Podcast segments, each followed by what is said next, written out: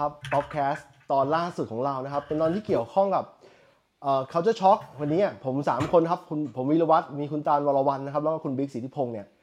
จะมาแชร์กันเกี่ยวกับการย้ายประเทศเนี่ยมันมีเขาสิ่งที่เรียกว่า culture shock เกิดขึ้น ทีต้องให้ตาอธิบายก่อนว่า culture shock เนี่ยมันมันหมายความว่ายังไงอาการเป็นประมาณไหน เป็นอาการของการที่ที่เราได้ยินเสียงสะท้อนไม่เป็นไร ได้ยินเสียงนิดหนึ่งใช่ไหมเอออืม เราได้ยินเสียงสะท้อน เป็นอาการของคนที่ไปอยู่ในอ่าสภาพแวดล้อมใหม่ที่วัฒนธรรมไม่เหมือนกับที่เราเกิดและโตมา ก็จะเกิดการรู้สึกแบบ ตกใจตื่นตระหนกอะไรอย่างเงี้ย กับการที่แบบก็คงเจออยู่ในสิ่งแวดล้อมนั้น อืม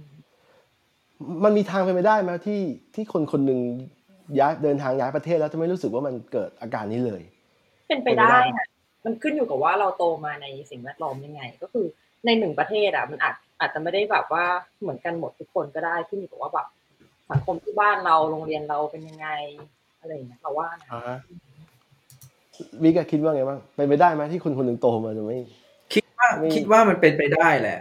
แต่เออคราวเนี้ยถ้าเกิดยกตัวอย่างตัวเองเนี้ยคือเราเนี่ยไม่ค่อยช็อกเท่าไหร่ แบบไม่ไม่ค่อยช็อกมากในการที่แบบย้ายมาอยู่ที่ญี่ปุ่นเพราะว่า เนื่องจากตอนเด็กอะแม่ก็โตมาจากวัฒนธรรมญี่ปุ่นอะอืมแล้วก็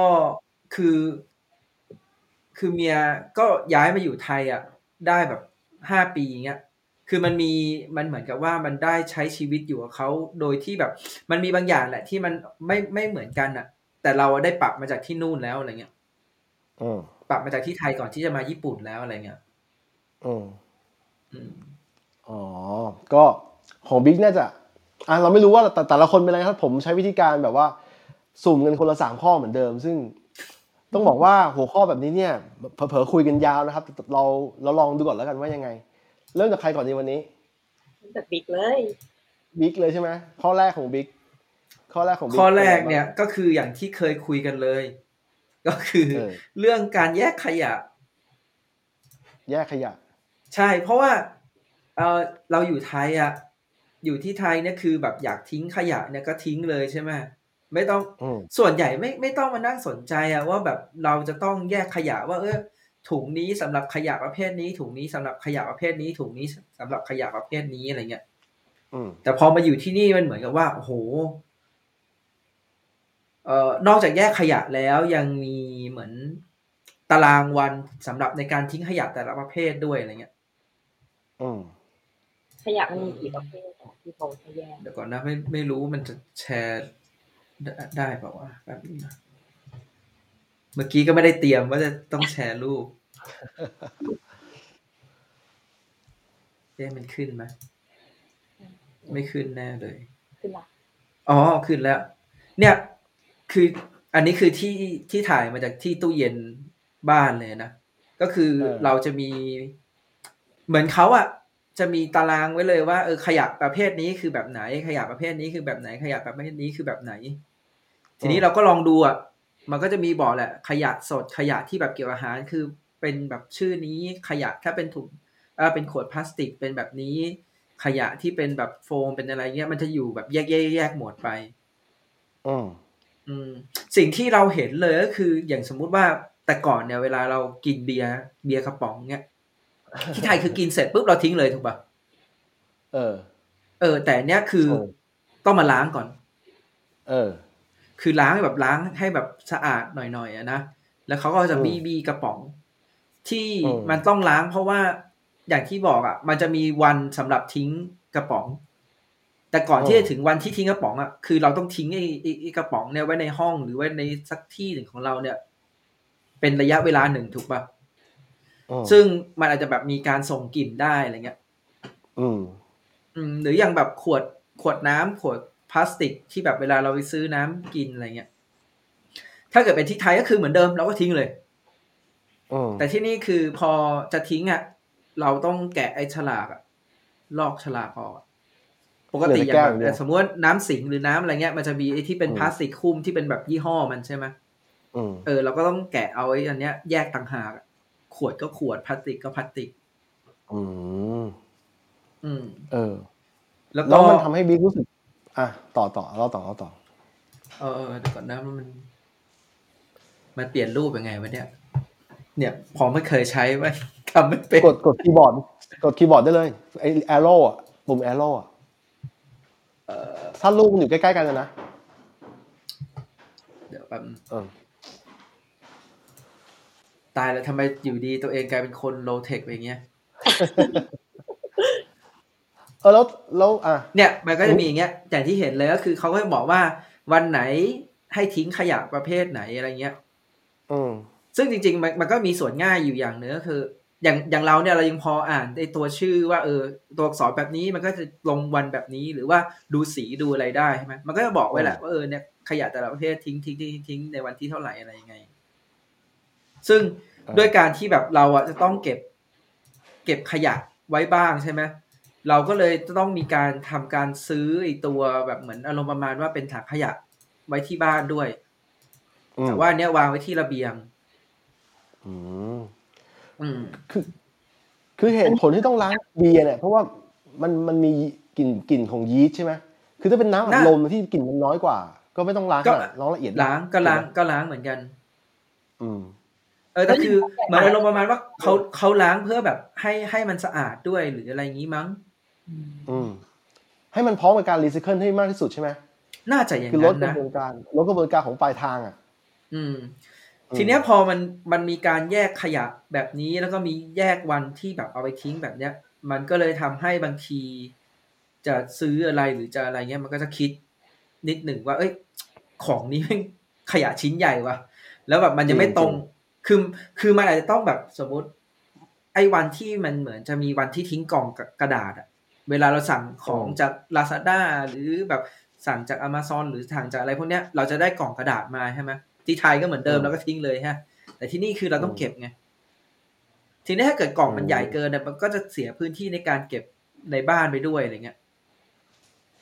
อืมแล้วตอนทิ้งก็คือเราก็ต้องแบบมัดอย่างดีเลยนะ เพื่อให้เขาแบบ คิวง่ายๆเพื่อแบบขึ้นรถหรืออะไรของเขาไปอะไรเงี้ย อืม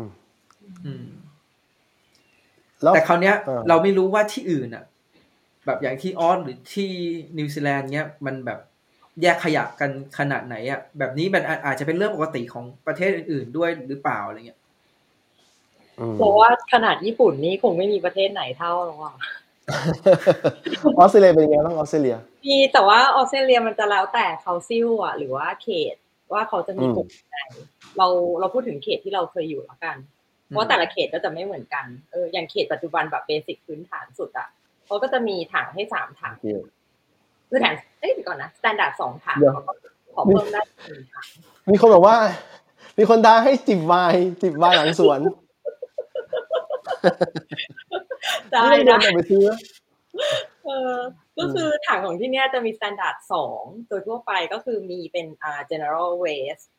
กับ recycle เอออืมแล้วก็ถ้าบ้านไหนมีแบบมีสวนหรืออะไรเงี้ย ก็จะขอเป็น green waste ก็คือพวกแบบใบไม้ใบหญ้าดอกไม้อืมอะไรอย่างเงี้ย เออ ก็จะมีสามถังโดย standard แล้ว general waste ก็คือพวก landfill ก็คือจริงๆคือคือหลักการง่ายๆ ก็คือ recycle ก็อะไรก็ได้ที่ recycle อะไรอย่างเงี้ย แล้วก็ green ก็คือพวกแบบต้นไม้ใบหญ้าแต่ไม่รวมดินกับอาหาร แล้วก็ general waste หรือ landfill อะก็คืออะไรที่มันไม่เข้าสองถังนี้ก็ลงถังนี้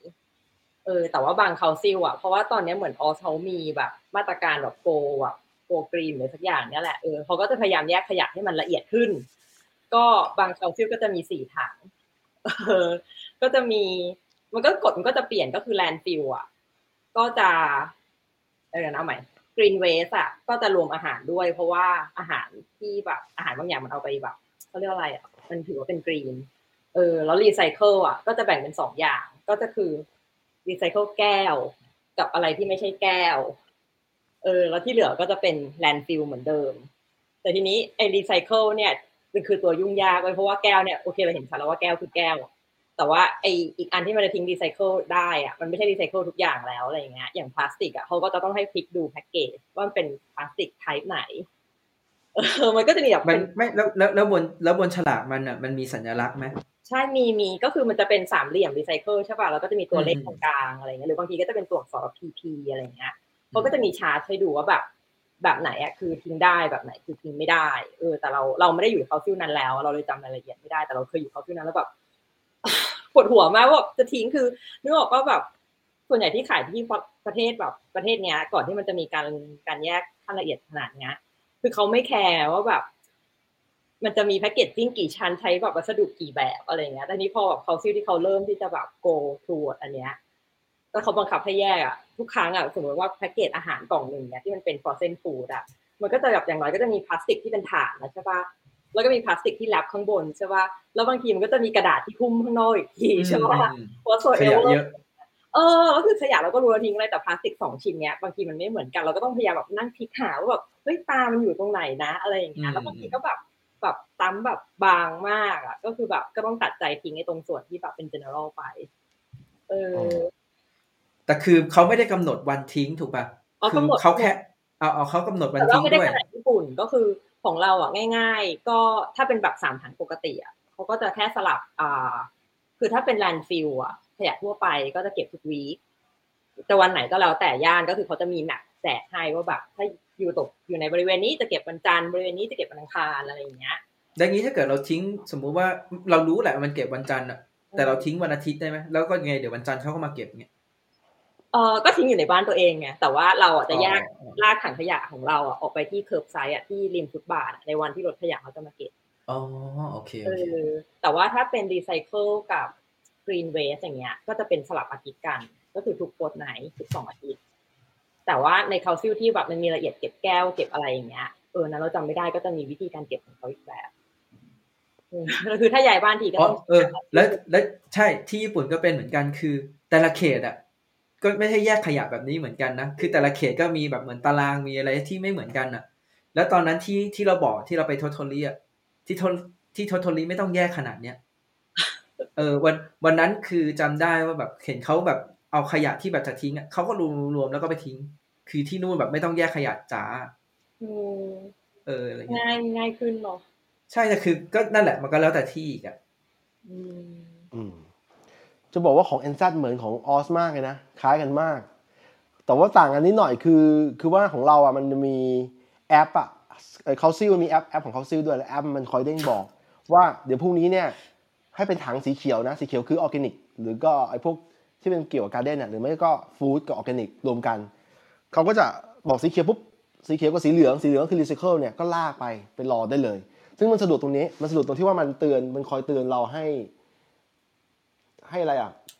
มันคอยเตือนให้ให้เราให้เราไม่พลาดการเอาไปทิ้งเพราะว่าถ้าพลาดนะของเราสองสองวีคมารอบหนึ่งมันก็เลยแบบ มันก็เลยแบบถ้าพลาดรอบหนึ่งก็จะจะเสียหายหน่อยหนึ่งคือ ต้องขับรถไปทิ้งเอง หรือว่าต้องหาคนมาขนให้อะไรเงี้ย มันก็จะยุ่งยากหน่อยหนึ่งแล้วจะบอกว่าการที่ต้องหาคนมาขนให้เนี่ยนะมันมันจะยังไงอะคือมันต่างกับไทยที่ว่าของไทยเนี่ยมีคนพร้อมจะมาขนให้ ขอแค่เรามีขยะที่มันที่เขาเอาไปเอาไปขายได้อะเขาพร้อมจะมาหาได้ตลอดเวลาเลย ไอ้พวกคือของเราทำอีคอมเมิร์ซเนี่ยกล่องมันเยอะใช่ไหมกล่องไอ้พวกกล่องลังเนี่ยกล่องคัสบอกเนี่ยเขาจะชอบมากแล้วก็มาเอาทีนึงเยอะเลย แต่อยู่ที่นี่ต้องคิดคิดหนักเลยนะ ว่าว่าว่าจะเอาอะไรเข้ามาต้องคิดต้องซื้อตั้งแต่ซื้อของไอ้พวกอีคอมเมิร์ซเนี่ยมันมันมันเลี่ยงไม่ได้เพราะว่ามันเลี่ยงไม่ได้เพราะว่าเราเราต้องค้าขายใช่ไหมแต่ว่าไอ้พวกที่เราซื้อเองอะมันเลี่ยงได้อยู่ว่าจะเอายังไงดี อย่างเงี้ยแล้วล่าสุดย้ายบ้านเนี่ยโดนต้องจ้างคนมาขนขนไปทิ้งนะครับ คือมันมีสองแบบถ้าไม่จ้างเนี่ย เราต้องมีรถรถ trailer อะรถลากอะที่ที่คนที่นี่ออสออสเป็นมากแต่คนนิวซีแลนด์อะเป็นมากเป็นกันมากคือ มันจะมี trailer เอาไว้คอยลากรถอะเอาคอยลากอะคอยบรรทุกของอะเออเอ้ยเดี๋ยวก่อนแล้วก็ได้ยินเสียงเปิดเปิดกระป๋องเราเองอ๋อโอ้นี่โอ้โหแต่ละคน เออคือ อันนี้คือตาลทักมาตั้งแต่ตอนเช้านะครับ เรื่องเรื่องนี้โอเคเออแล้ว แล้วอย่างนี้มันเป็นอย่างนี้อีกพอพอพอคนคิดเยอะเกี่ยวกับการซื้อของเกี่ยวกับขยะเนี่ย มันทำให้เวลาเราส่งของให้ลูกค้าเนี่ยที่นิวซีแลนด์กับไทยต่างกันนะคือที่ไทยอะมี perception ว่าของเนี่ยขยะจัดเต็มก็ได้หมายถึงว่าคุณต้องแพ็คให้ให้ให้เยอะ คุณต้องให้ข้างในแน่นๆคุณต้องใส่เออแพ็คให้แน่น คุณต้องมี bubble มัดให้แน่น คุณต้องมีละไอกระดาษฝอยเนี่ยคอยรองรับสินค้าเพื่อไม่ให้มันกระแทกอะไรเงี้ยอืม ถ้าถ้าทำน้อยไปนิดนึงคนไทยจะไม่ชอบเลยนะแล้วถ้าเกิดแต่ว่าแต่เอาแต่เอาจริงนะจากประสบการณ์นะต่อให้ทำเยอะแค่ไหนอะถ้าวันหนึ่งมันจะบุบจริงๆอะซึ่งมันมันเป็น rare case ถ้าเกิดขึ้นยากแต่ว่ามันก็มีเคสที่ที่ที่ทำเยอะแล้วก็บุบก็มีนะ แต่ว่าของเมืองนอกเนี่ยถ้าขยะเยอะเนี่ยบางทีอาจจะสร้างความไม่พอใจให้คนรับได้นะ หรือเราเองเนี่ยสมมติเราให้ของที่คลังสินค้าไทยส่งมาให้เราที่เนี่ยบอกว่าเขาพักแพ็คอย่างจัดเต็มมากเหมือนเดิมเลยทำให้แบบสุดท้ายต้องเป็นลำบากต้องหาที่ทิ้งอีกอะทำให้ รอบต่อไปเนี่ยเราต้องคอยกำชับเขาแล้วว่าเฮ้ยไม่ต้องแพ็คเยอะเอาเท่าที่จำเป็นพออะไรเงี้ยแล้วที่งเหลือถ้ามันจะเสียหายอะมันเป็นความรับผิดชอบของเราเองด้วย ที่เราบอกเขาแบบนั้นเออจะบอกว่าไอ้วิธีคิดเกี่ยวกับอีคอมเมิร์ซเนี่ยมันมันเขาเรียกอะไรมันมีผลที่ต่างกันอะของแต่ละประเทศอะมันชัดเจนมากไอ้ตรงเนี้ยเออแล้วแล้วไอ้คืออันเนี้ย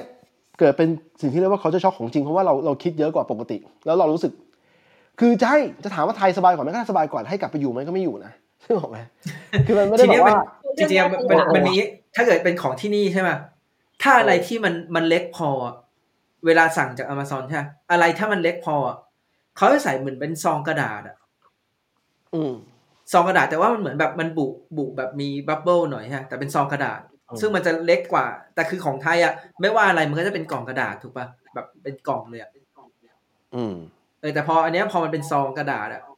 พอเราเอาของออกปุ๊บแบบซองมันเล็กๆไงมันก็แบบยังยังยังทิ้งง่ายยังเก็บแบบเหมือนเก็บเพื่อไปทิ้งง่ายอะใช่ใช่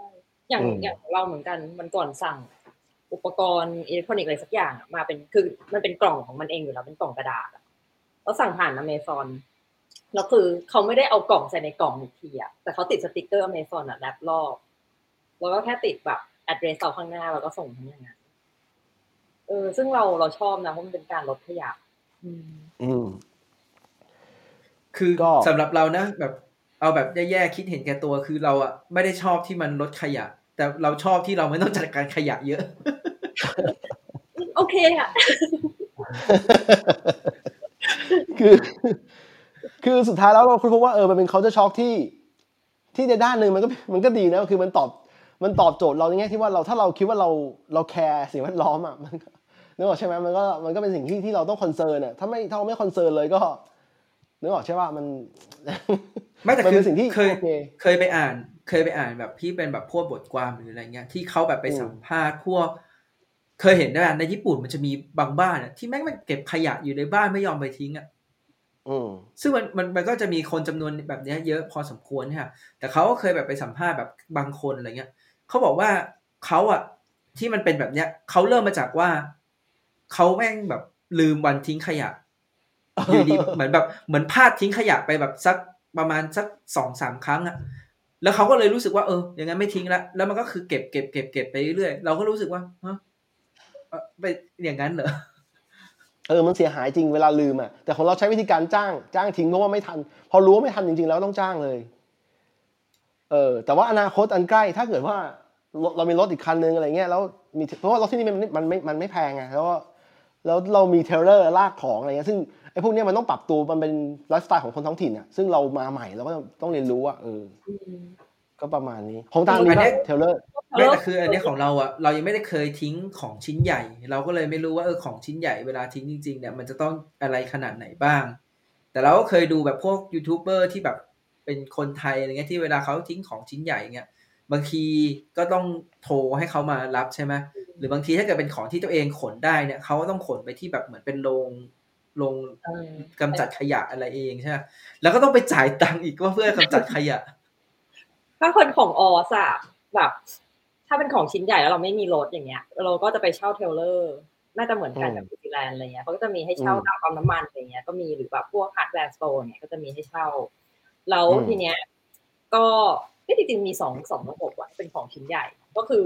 ในแต่ละ council อะเขาจะมีวันเก็บขยะเขาเรียกว่า hard waste เออแบบประจำปีอะไรเงี้ย คือปีหนึ่งน่าจะเรียกเก็บได้ครั้งหรือสองครั้งเราจำไม่ได้เราไม่เคยเรียก ก็แบบถ้าอยากจะทิ้งแบบอะไรที่เราไม่อยากขับไปทิ้งเองอะก็สามารถเอามาวางไว้แล้วก็โทรเรียก council มาเก็บได้ ไม่โทรเรียก council ว่าโทรนัดดีกว่าแล้ว council ก็จะบอกว่าอ๋อปีนี้เราจะเก็บแถวบ้าน you อะประมาณช่วงวันนี้นะ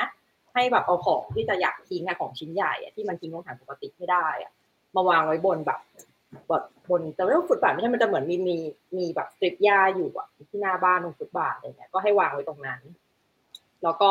มีการบอกด้วยนะว่าห้ามวางเกินแบบพื้นที่เท่านี้แบบเลสเซแบบสองคูณสองเมตรอะไรอย่างเงี้ยเออก็ถ้าวางเกินหลุดจากตรงเนี้ย หรือวางผิดจากที่เขาบอกอะเขาก็จะไม่เก็บให้อืมเออ ก็มีแบบเนี้ย แบบหนึ่งหรือถ้าเกิดว่า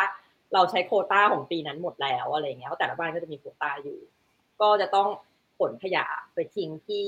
พวกดีโปพวกกับศูนย์กำจัดขยะเอง ก็คือต้องเอาเอารถพ่วงมาไงแล้วก็ขับไป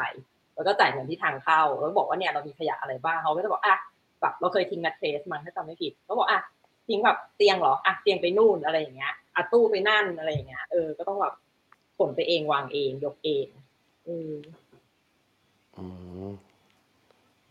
อะเรื่องขยะผ่านผ่านผ่านจบจบบ้าง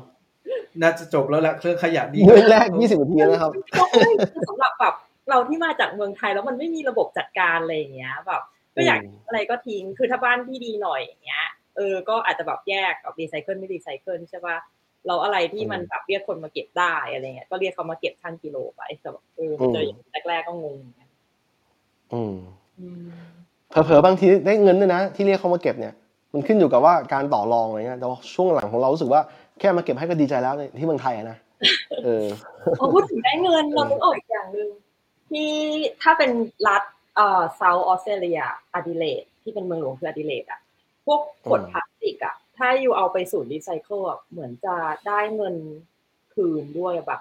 สิบเซนต์อะไรอย่างเงี้ยจำไม่ดิได้เซนต์เออมีเออ เหมือนกับที่สวีเดนก็มีเหมือนกันแต่สวีเดนเขาจะมีศูนย์รับอยู่ตรงพวกซูเปอร์มาร์เก็ตเลยป่ะถ้าจำไม่ผิดแบบ you ก็เก็บเก็บของเก็บขวดไปอย่างเงี้ยแล้วก็แบบโยนตุ้มไปในเครื่องแล้วเครื่องมันก็จะแบบ calculate เงินก็ได้เงินออกมาเออ ที่รู้อะที่เรารู้เพราะว่าขวดเครื่องดื่มบางทีเนี่ย มันเป็นของออสเตรเลีย แล้วแล้วมันมันเขียนมันเขียนบอกเลยว่าถ้าเอาไปคืนที่ศูนย์ของมันอะมันจะให้เงินคืนสิบเซนต์มั้งแต่เราคืนไม่ได้ไงเพราะเราอยู่คนละประเทศกัน แล้วไม่รู้จะเขียนมาทำไมตอนนี้ไงเอานี่ไงว่าเออเห็นปะมันมีเขียนตรงเนี้ยว่าแบบสิบเซนเออเออเล็กมากเล็กมากเออแต่มันเล็กมากเรื่องแรกครับขยะของคุณบิ๊กนะครับ อะเรื่องของตาลบ้างข้อแรกของตาลเป็นเป็นเรื่องไหน เรื่องอเยอะอะเยอะอีกแล้วทำไงดีเอาเรื่องสำคัญแบ่งตอนเพราะว่ามันมัน relate มันมันยังมีเอฟเฟกต์กับเราถึงตอนนี้คือเราทำยังไงเราก็ไม่ชินสักทีอะเออคือเรื่อง work life balance work life balance อืมเออคือความสมดุลระหว่างชีวิตการทำงาน กับชีวิตส่วนตัวเอาชีวิตส่วนตัวอ่าไม่ส่วนตัวก็ได้แบบชีวิตทั่วไปที่ไม่ใช่เรื่องงานอะไรเงี้ยเออ ซึ่งแบบเราอยู่ที่นี่มาแบบสิบสามปีเรายังเราก็ยังไม่ชินอะเพราะเรา เราไม่ได้ถูกสอนมาตั้งแต่เด็กให้ให้เราชิลขนาดนั้นนะเออออืมยังไงอะยังไงอะก็คือที่เนี่ย เขาจะแยกเขาจะคอนเซิร์นเรื่อง เรื่องการที่อยู่ต้องแบ่งเวลา ว่างานคืองานแบบชีวิตส่วนตัวอยู่ก็ต้องมีนะ ไม่ใช่แบบชีวิตทั้งชีวิตอยู่คือการทำงานอะไรเงี้ย เออ อย่างเห็นชัดๆก็เรื่องแบบ สมมติว่า อย่างเวลางานอย่างเงี้ยเขาก็บอกว่าเออ let's say แบบแปดชั่วโมงต่อวันอย่างเงี้ย เออ คือแปดชั่วโมงก็คือแปดชั่วโมง คืออยู่มาแบบสมมติอยู่มาเจ็ดโมงอยู่ก็เลิกแบบกี่โมงวะบวกบวกเข้าไปก็สี่โมงรวมรวมรวมกลางรวมพักเที่ยงหนึ่งชั่วโมงใช่ปะคือสี่โมงอยู่ควรกลับบ้านอยู่ไม่ควรจะอยู่ต่ออ่าห้าห้าโมงห้าโมงอะไรประมาณนั้นเออถ้าเข้าแปดก็เลิกห้าอะไรเงี้ยก็แบบไม่ควรจะอยู่ต่อ เออ คือแบบการอยู่ต่อคืออะไรคือแบบอยู่เกิดอะไรขึ้นทำงานหนักเกินไปหรือเปล่าคือหัวหน้าจะมาถามเลยนะแบบเกิดอะไรขึ้นอยู่ทำงานหนักเกินไปหรือเปล่าอะเกิดอะไรขึ้นแบบกับการ manage เวลาของยูหรออะไรเงี้ย เออบอก work overload ไหมแบบ บอก I ได้นะแบบเดี๋ยว I จะไปแบ่งงานให้คนอื่น you ไม่ต้องแบกรับอะไรเงี้ย you กลับบ้านไปอะไรอย่างเงี้ย เออ อันนี้คือแบบเบาสุด อันนี้คือเบาสุดด้วย มีแบบอีก step หนึ่งเนี่ยคือเราเคยแบบเหมือนด้วยงานเราบางทีเราต้องแบบ run test อะไรอย่างเงี้ยแล้วการที่ run test แบบเราคือต้องแบบสัมภาษณ์คนอะแล้วการคือการคุยกับคนแบบหกชั่วโมงมั้งวันนั้นสี่ถึงหกชั่วโมงอะต่อวันนั้นมันคือแบบ drain มากไงเออแล้วแบบ manager เราก็รู้อย่างเงี้ยเขาก็เลยเดินมาบอกเฮ้ยแบบyou แบบวันนี้เพิ่ง run test ไปใช่ปะเฮ้ยแบบพรุ่งเนี้ย you ลาไปเลยนะครึ่งเช้าไม่ต้องมามาทำงานตอนบ่ายแต่ถ้ารู้สึกว่ายังเหนื่อยอยู่อะ you off ไปเลยทั้งวันก็ได้นะแบบไม่ต้องลาคือแบบ I ให้ off เลยทั้งวันซึ่งฟังแบบดูดีจังเลยใช่คือดีดีมากอะหรือแบบแม้กระทั่งแบบแต่คือ nonetheless ว่างาน you ต้องต้องเสร็จตามที่แบบได้ promise อะไรกับใครไว้นะคืออืมเออ แต่ไม่ได้หมายความว่าแบบ ถ้าอยู่บอกว่าวันนั้นต้องเสร็จ แต่ไม่เสร็จวันนั้นเราต้องทำเลยเวลาเพื่อให้มันเสร็จวันนั้นคือไม่ใช่ คืออยู่ต้องแบบบอกคนอื่น บอกคนที่ทำงานด้วยบอกว่าเฮ้ยแบบซอรี่จริงคือมันไม่เสร็จด้วยเหตุผลบาบาขอเลื่อนได้ไหมไม่ใช่ดับดันทุลังทุซีอยู่ต่อเกินเวลา ซึ่งแบบเขาให้ความสำคัญกับเรื่องนี้มากเลยแล้วแบบอย่างเรื่องวันหยุดอย่างเงี้ยจะขอลา เราเคยทำงานบริษัทญี่ปุ่นแล้วการจะขอลามันคือเรื่องใหญ่มากเลย ถึงยูจะมีวันลาก็ตามดิกนึกออกว่านึกก่อนนึกก่อนคือแบบโคนนึกขก่ออนเลยลาเป็นเรื่องคอขาดบาดตายมากเว้ยแม้กระทั่งจะป่วยจริง ๆ ก็ตามหรือแบบจะลาแบบฮอลิเดย์อะไรอย่างเงี้ย คือแบบเขาจะแบบถามว่าไหนอยู่แบบทำไมจะไปไหนไปอะไรยังไงอะใครจำเป็นไหมแบบงานเสร็จหรือยังบาบาบาบาบาอะไรเงี้ย ซึ่งเราอะติดนิสัยมาถึงที่นี่เว้ยเวลาเราขอลากับบริษัทแรกเนี่ยเราก็จะแบบเชื่อแบบจะทำไงดีวะเราต้องหาเหตุผลว่าขอลาอะไรเงี้ยคือเครียดไงเราไปขอเขาลาเว้ยแล้วเขาก็แบบ ก็เลยต้องทำหน้าเครียดขนาดนั้นจะมีเวลาพอวะเขาก็เออมี ก็มีก็ลาดีแบบ ก็แค่แจ้งไงว่าจะลาวันไหนแค่นั้นเองเลยต้องแบบทำหน้าซีเรียสขนาดนั้นเลยไม่เข้าใจเอโอ้ออะไรอย่าฟังงเงี้ดูยดีจังใช่แล้วพอเรามาทำองค์กรใหม่ปัจจุบันน่ะ ซึ่งเป็นองค์กรขนาดใหญ่นะเป็น corporate เขาก็จะ flexible กว่านี้อีกคือแบบว่า อ่าแบบจะลาใช่ไหมวันลาไม่พอใช่ปะเอองั้นอยู่ก็แบบ refit out pay ไปหรือไม่ก็แบบ ติดลบไปก่อนแล้วเดี๋ยวก็ค่อยไปหักลบตอนที่มันถึงรอบที่แบบวันลามันพออะไรอย่างเงี้ย ก็ได้คือทุกอย่าง negotiate กันได้ขอให้แบบ อยู่ได้มีชีงานวิตเสร็จ เออ ขอให้งานเสร็จแล้วอยู่มีชีวิตที่อยู่ต้องมีอะไรอย่างเงี้ยเออ หรือแบบอีกอย่างที่แบบเรารู้สึกว่ามันแบบโคตรออซซี่เลยอะคือ เออเขาเรียกว่าอะไรวะแบบอยู่จะเลิกงานเร็วแล้วไปรับลูกอะสมมติว่าแบบ ที่นี่เขาจะมี childcare อะไรอย่างเงี้ยใช่ป่ะแล้วแบบอืมบางทีเขาจะแบบเอ่อเปิดถึงแค่แบบบ่ายสามหรือสี่โมงแล้วแบบคือถ้าเกิดทิ้งเด็กไว้ที่แบบที่เปิดจะเรียกว่าเนอร์เซอรี่มั้งเออที่เรารับฝากเด็กอะเราถ้ามันเกินเวลาเราต้องเสียค่าปรับ เพราะว่าอืมเป็นแรงงานคนที่เขาต้องอยู่ต่อนอกเวลาเขาอืมอืมเออแล้วก็พวกพ่อแม่อะไรเงี้ยเขาก็จะแบบไม่ต้องออกก่อนอะไรเงี้ยแล้วไปรับลูกเพราะแบบเออ fine แบบ you อยากออกก่อนก็ออกก่อน แต่ว่า อยู่ก็ manage เวลาเองว่าเออถ้าอยู่ออกเร็วอยู่ก็มาเช้าแล้วก็ออกไปรับลูกอะไรเงี้ย หรือเคยแบบมีเพื่อนแบบหมาไม่สบายเงี้ยเออแล้วแบบแล้วแล้วเขาก็ต้องรีบแบบออกจากงานเพื่อพาหมาไปหาหมออะแบบเวลาแบบ in the middle of the day อะไรอย่างเงี้ยเขาก็ทำได้โดยที่แบบไม่ได้รู้สึกผิดว่าแบบเฮ้ยแบบจัดหมาที่บ้านแบบป่วยแล้วแบบเออคือทุกคือเขาให้ความสำคัญกับชีวิตคน ถึงขนาดนั้นตัวว่าแต่เวอร์ไปความสำคัญกับ balance ระหว่างชีวิตทำงานกับชีวิตแบบปกติทั่วไปข้างนอกอะไรอย่างเงี้ยอืมอืมแต่วันนี้แบบบอกไม่ได้เลย อยู่ในประเทศที่งานคืออันดับหนึ่งอะต่างต่างกับบิ๊กเอ้ยต่างกับบิ๊กนี่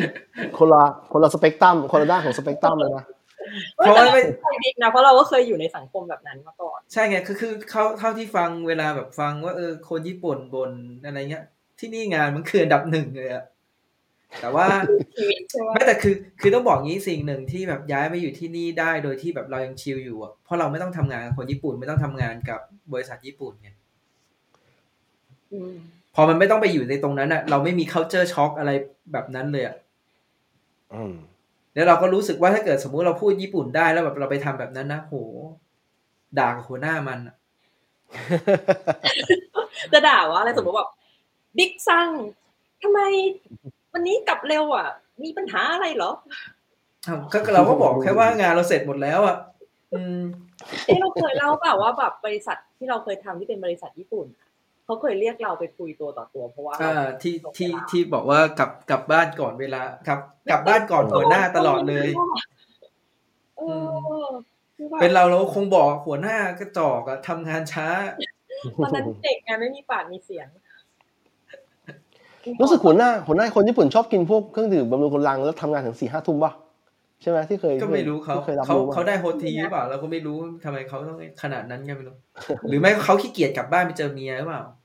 อันนี้ส่วนตัวเออเป็นไปได้ อันนี้ไม่ใช่เราคือเรื่องญี่ปุ่นนี่นะเราไม่เคยทำงานกับเขาหรอกเหมือนตาลตากับตาคือเคยในในที่นี้มีตาคนเดียวใช่ไหมทีนี้เออเราเคยไปเที่ยวเลยแหละเที่ยวเที่ยวเกาะใต้ก็คือคิวชูเนี่ยฟุกุโอกะเนี่ยแล้วไปนั่งกินเอ่อโซบะร้านโซบะที่อยู่ตามใต้ร้านข้างทางใช่ไหม under cover อันนี้ไม่ใช่ข้างทางอันนี้ under cover อ่าเป็นร้านเป็นร้านที่ proper หน่อยจ่ายเงินผ่าน machine อะแล้วก็จีเชฟทำให้อะแล้วเห็นคนญี่ปุ่นอะผู้ชายญี่ปุ่นอะวัยแบบวัยแก่เราประมาณสิบห้ายี่สิบปีอะก็ห้าสิบหกสิบแล้วอะเขาก็นั่งแบบหน้าสังกะตายนะ นั่งแบบ นั่งอย่างนั้นเรากินเรากินนานนะเรากินครึ่งชั่วโมงใช่ไหมเขาก็นั่งอย่างนั้นนั่นแหละตั้งแต่ก่อนเรามาจนถึงหลังเราไปอะแต่ว่าระหว่างที่เรากินอยู่เขาเขาชวนคุยเฉยเลยเขาเห็นเขาน่าจะเห็นคนต่างชาติ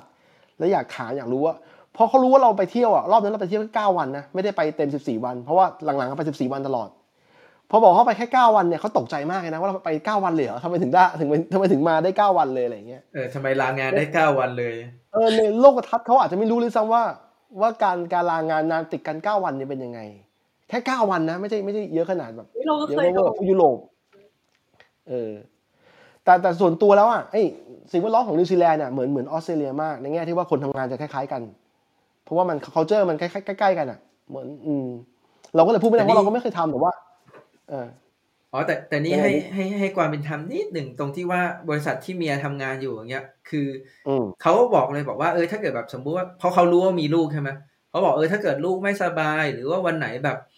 เออเหมือนอารมณ์ประมาณว่าเป็นวันหยุด คือคือด้วยความที่บริษัทที่เขาทำงานอยู่อะ ดันหยุดไม่ตรงกับวันหยุดในญี่ปุ่น คือ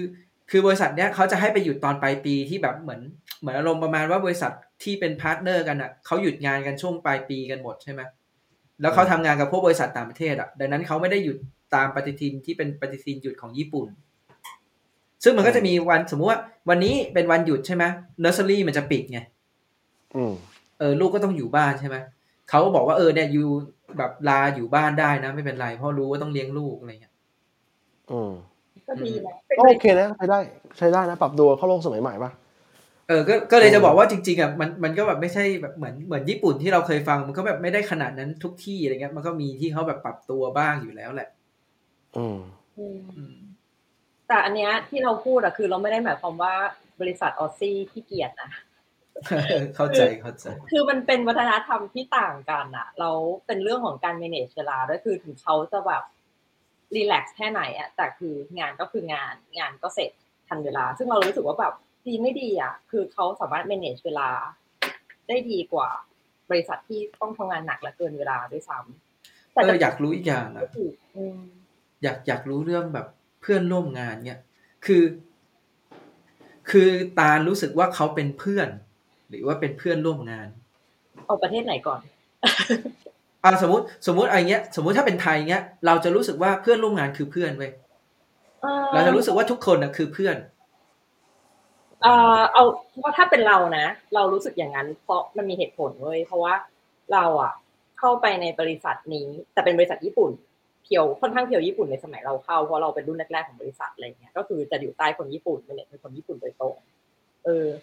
ก็ เราเพื่อนร่วมงานเราอะเขาจะรับเข้าไปเป็นแบทช์เหมือนที่ญี่ปุ่นเลยอะคือแบบจบการศึกษาเราก็รับอะไรเงี้ยเออแบบเป็นรอบปี เพราะฉะนั้นอืมแบทช์เราที่เข้าไปในแผนกเราอะก็คือจะเป็นรุ่นเดียวกันหมดเลย ก็คือก็จะเป็นเหมือนเพื่อนกัน เพราะว่าเราถูกส่งไปญี่ปุ่นพร้อมกับเพื่อนเราไปอยู่ด้วยกัน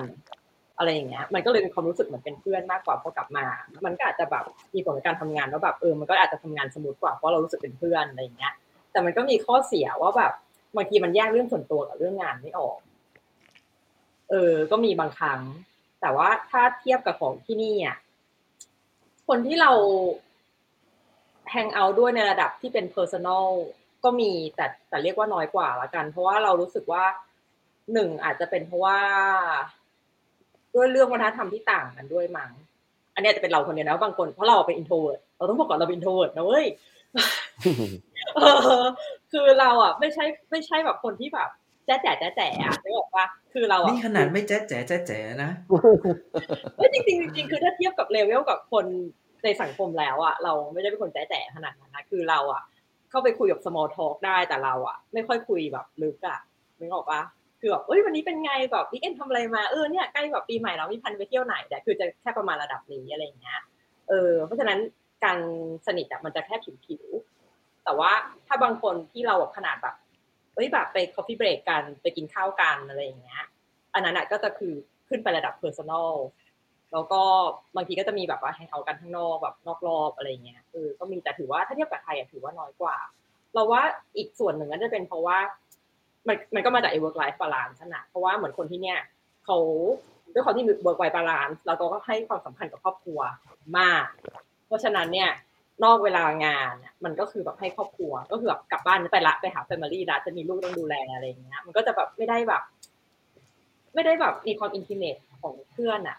เออที่มากเท่าไปในตอนที่สมัยเราทำงานที่ไทยเออ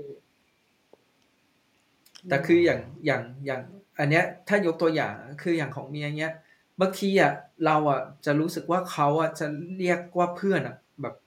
ยากมากเลยอะมันไม่เรียกเพื่บาอนงคือ คือเหมือนกับว่า ขนาดว่าเป็นแบบเป็นคนที่ทำงานเขาที่แบบเขาไปกินข้าวด้วยคือแบบมีบางทีนัดไปเจอกันบ้างหรือว่าอะไรเงี้ย แต่เวลาเหมือนเราคุยกับกับเมียเงี้ยเวลาเราบอกว่าเออเป็น friend เขาบอกไม่ใช่ friend อืมเขาบอกว่าเนี่ย colleague ใช่นี้คือ colleague ยังไงก็คือแบบไม่ไม่ใช่ friend ใช่ friend ของเขามีน้อยมากเขามีเนี่ยพวกเนี้ยคือ friend แต่ว่าเนี่ยอันเนี้ยต่อให้แบบเหมือนแบบ มีนัดเจอกันบ้างมีนัดคุยกันบ้างอย่างเงี้ย แต่อันนี้ก็คือยังเป็นเพื่อนร่วมงาน เรารู้สึกว่าโอ้ เราว่ามันเกี่ยวข้องกับภาษาด้วยนะอ่าไม่แน่ใจเหมือนกัน แต่คืออย่างเราเนี้ยที่ไทยเนี้ยคือเอาใครมาทำงานร่วมด้วยอะ ถ้าเกิดแบบสนิทระดับหนึ่งคือกูรู้สึกว่าเป็นเพื่อนหมดแล้วอะเราที่เราบอกว่าเรื่องภาษามันเพราะว่าเหมือนแบบ เออไม่ว่าจะอะไรก็ตามความสัมพันธ์แบบไหนอะ คนที่ไทยก็จะชอบแบบ เอ้ยนี่เพื่อนนั่นเพื่อนอะไรอย่างเงี้ย แต่ว่าแบบเพื่อนร่วมงานก็จะเรียกย่อว่าเพื่อนอะไรอย่างเงี้ยก็เอจะอเป็นเออใช่ร่วมงอาจจะเป็นเป็นเป็นใช่ที่มันคำก็เลศัพท์ด้วยมั้ง เราก็เลยรู้สึกว่ามันก็เลยมีผลกระทบกับความสัมพันธ์แบบทำให้มันเบลอเรื่องพวกนี้ไปอะไรเงี้ย แต่อย่างอย่างภาษาอังกฤษอย่างเงี้ยมันก็จะมีแบบ friend ใช่ป่ะกับ colleague อะไรเงี้ยมันก็จะแยกกันชัดเพราะอย่างเมื่อก่อนตอนเราตอนเราเพิ่งมาที่ใหม่ๆอะเราก็ไม่คุ้นกับการใช้คำว่า colleague ด้วยเราก็แบบเออ friend friend friend แบบเพราะว่าเราเราแปลจากไทยมาแบบเพื่อนที่ทำงานอะไรอย่างเงี้ยอืมเออืมอ friend friend พอหลังรู้สึกว่าเอ๊ะมันทำให้คนอื่นเราเข้าใจผิดนะว่าแบบเราอะสนิทกับคนนั้นซึ่งจริงๆอะเราแค่ทำงานด้วยกันอะไรอย่างเงี้ยไม่ you friendly ไง เออนั่นแหละ ก็เลยต้องเปลี่ยนเป็นคอลีแล้วก็แบบเออ รู้ว่ามันมันไม่ได้แบบเท่ากันอืมอะไปของมึงบ้างข้อแรกนะชี้เนี้ยเดี๋ยวผ่านมาเออผ่านมา40นาทีนะไอ้สามสิบห้านาทีแล้วเราอืมข้อข้อแรกนะครับ เดี๋ยวเมื่อรายรายการนี้น่าจะมีตัดสองสองสามตอนเลยขึ้นอยู่กับสถานการณ์แล้วกันอืมข้อแรกของผมเนี่ยนะ คือผมคิดว่ามันน่าจะรีเลทคนไทยจำนวนมากนะ คือเรื่องของราคาของราคาสิ่งของ แล้วซึ่งซึ่งมันมีสองด้านนะ ด้านหนึ่งเนี่ยก็ถูกด้านหนึ่งก็แพง คือคือไอ้ความแพงเนี่ยอย่างแรกเนี่ยคนไทยเวลามีพูดถึงต่างประเทศเนี่ยประเทศที่เป็นเศรษฐกิจโลกที่หนึ่งเนี่ยเขาน่าจะมี perception หรือความรับรู้เนี่ยอย่างแรกเลยว่า ของมันแพงทุกอย่างแพงหมด อันนี้จิใช่ไหมแม้แต่ญี่ปุ่น อเมริกาออสเตรเลียนิวซีแลนด์เนี่ยความรู้สึกเขาแพงแพงหมด ซึ่งมันมีมันมีความจริงอยู่ในนั้น เช่นถ้าคุณออกไปกินข้าวนอกบ้านเนี่ยออกไปกินข้าวนอกบ้านเนี่ยมันมีขั้นต่ำที่คุณต้องจ่ายแต่แรกแล้ว เออว่าว่าว่าออกไปกินข้าวนอกบ้านเนี่ย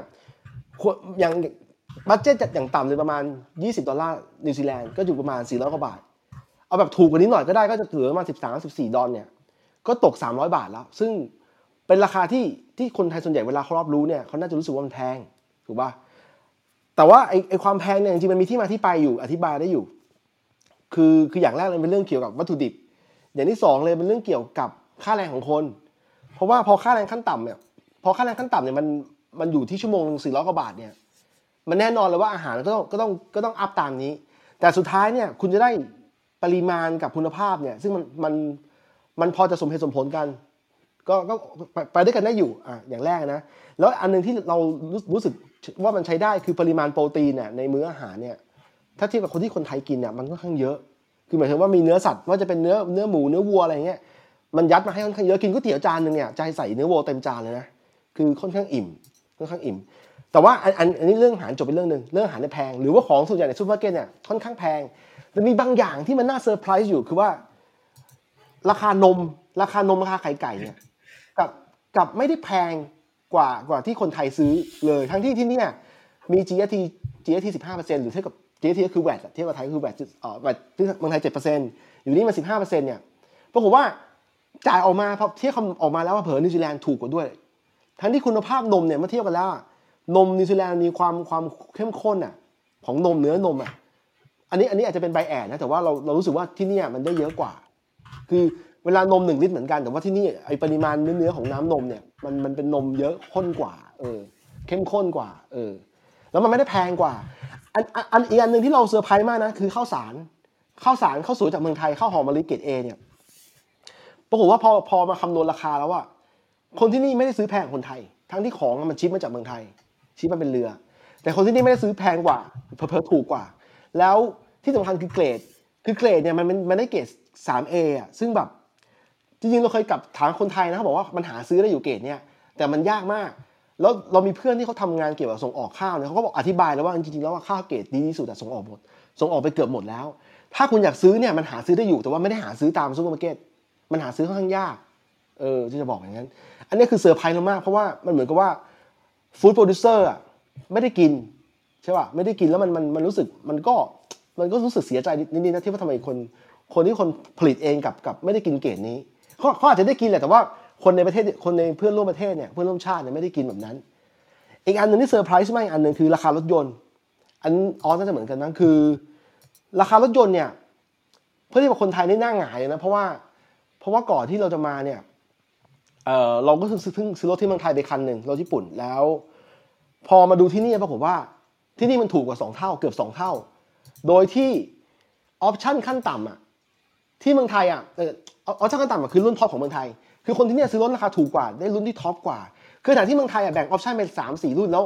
เอ่อถ้าคุณอยากจ่ายแพงอยากได้รุ่น top คุณจ่ายแพงสุดใช่ไหมแต่ที่เนี่ยคุณจ่ายราคาแล้วรุ่นคุณได้ราคารุ่น top ของไทยไปแล้ว ซึ่งเราเราเซอร์ไพรส์เราก็รู้สึกว่า โอ้โห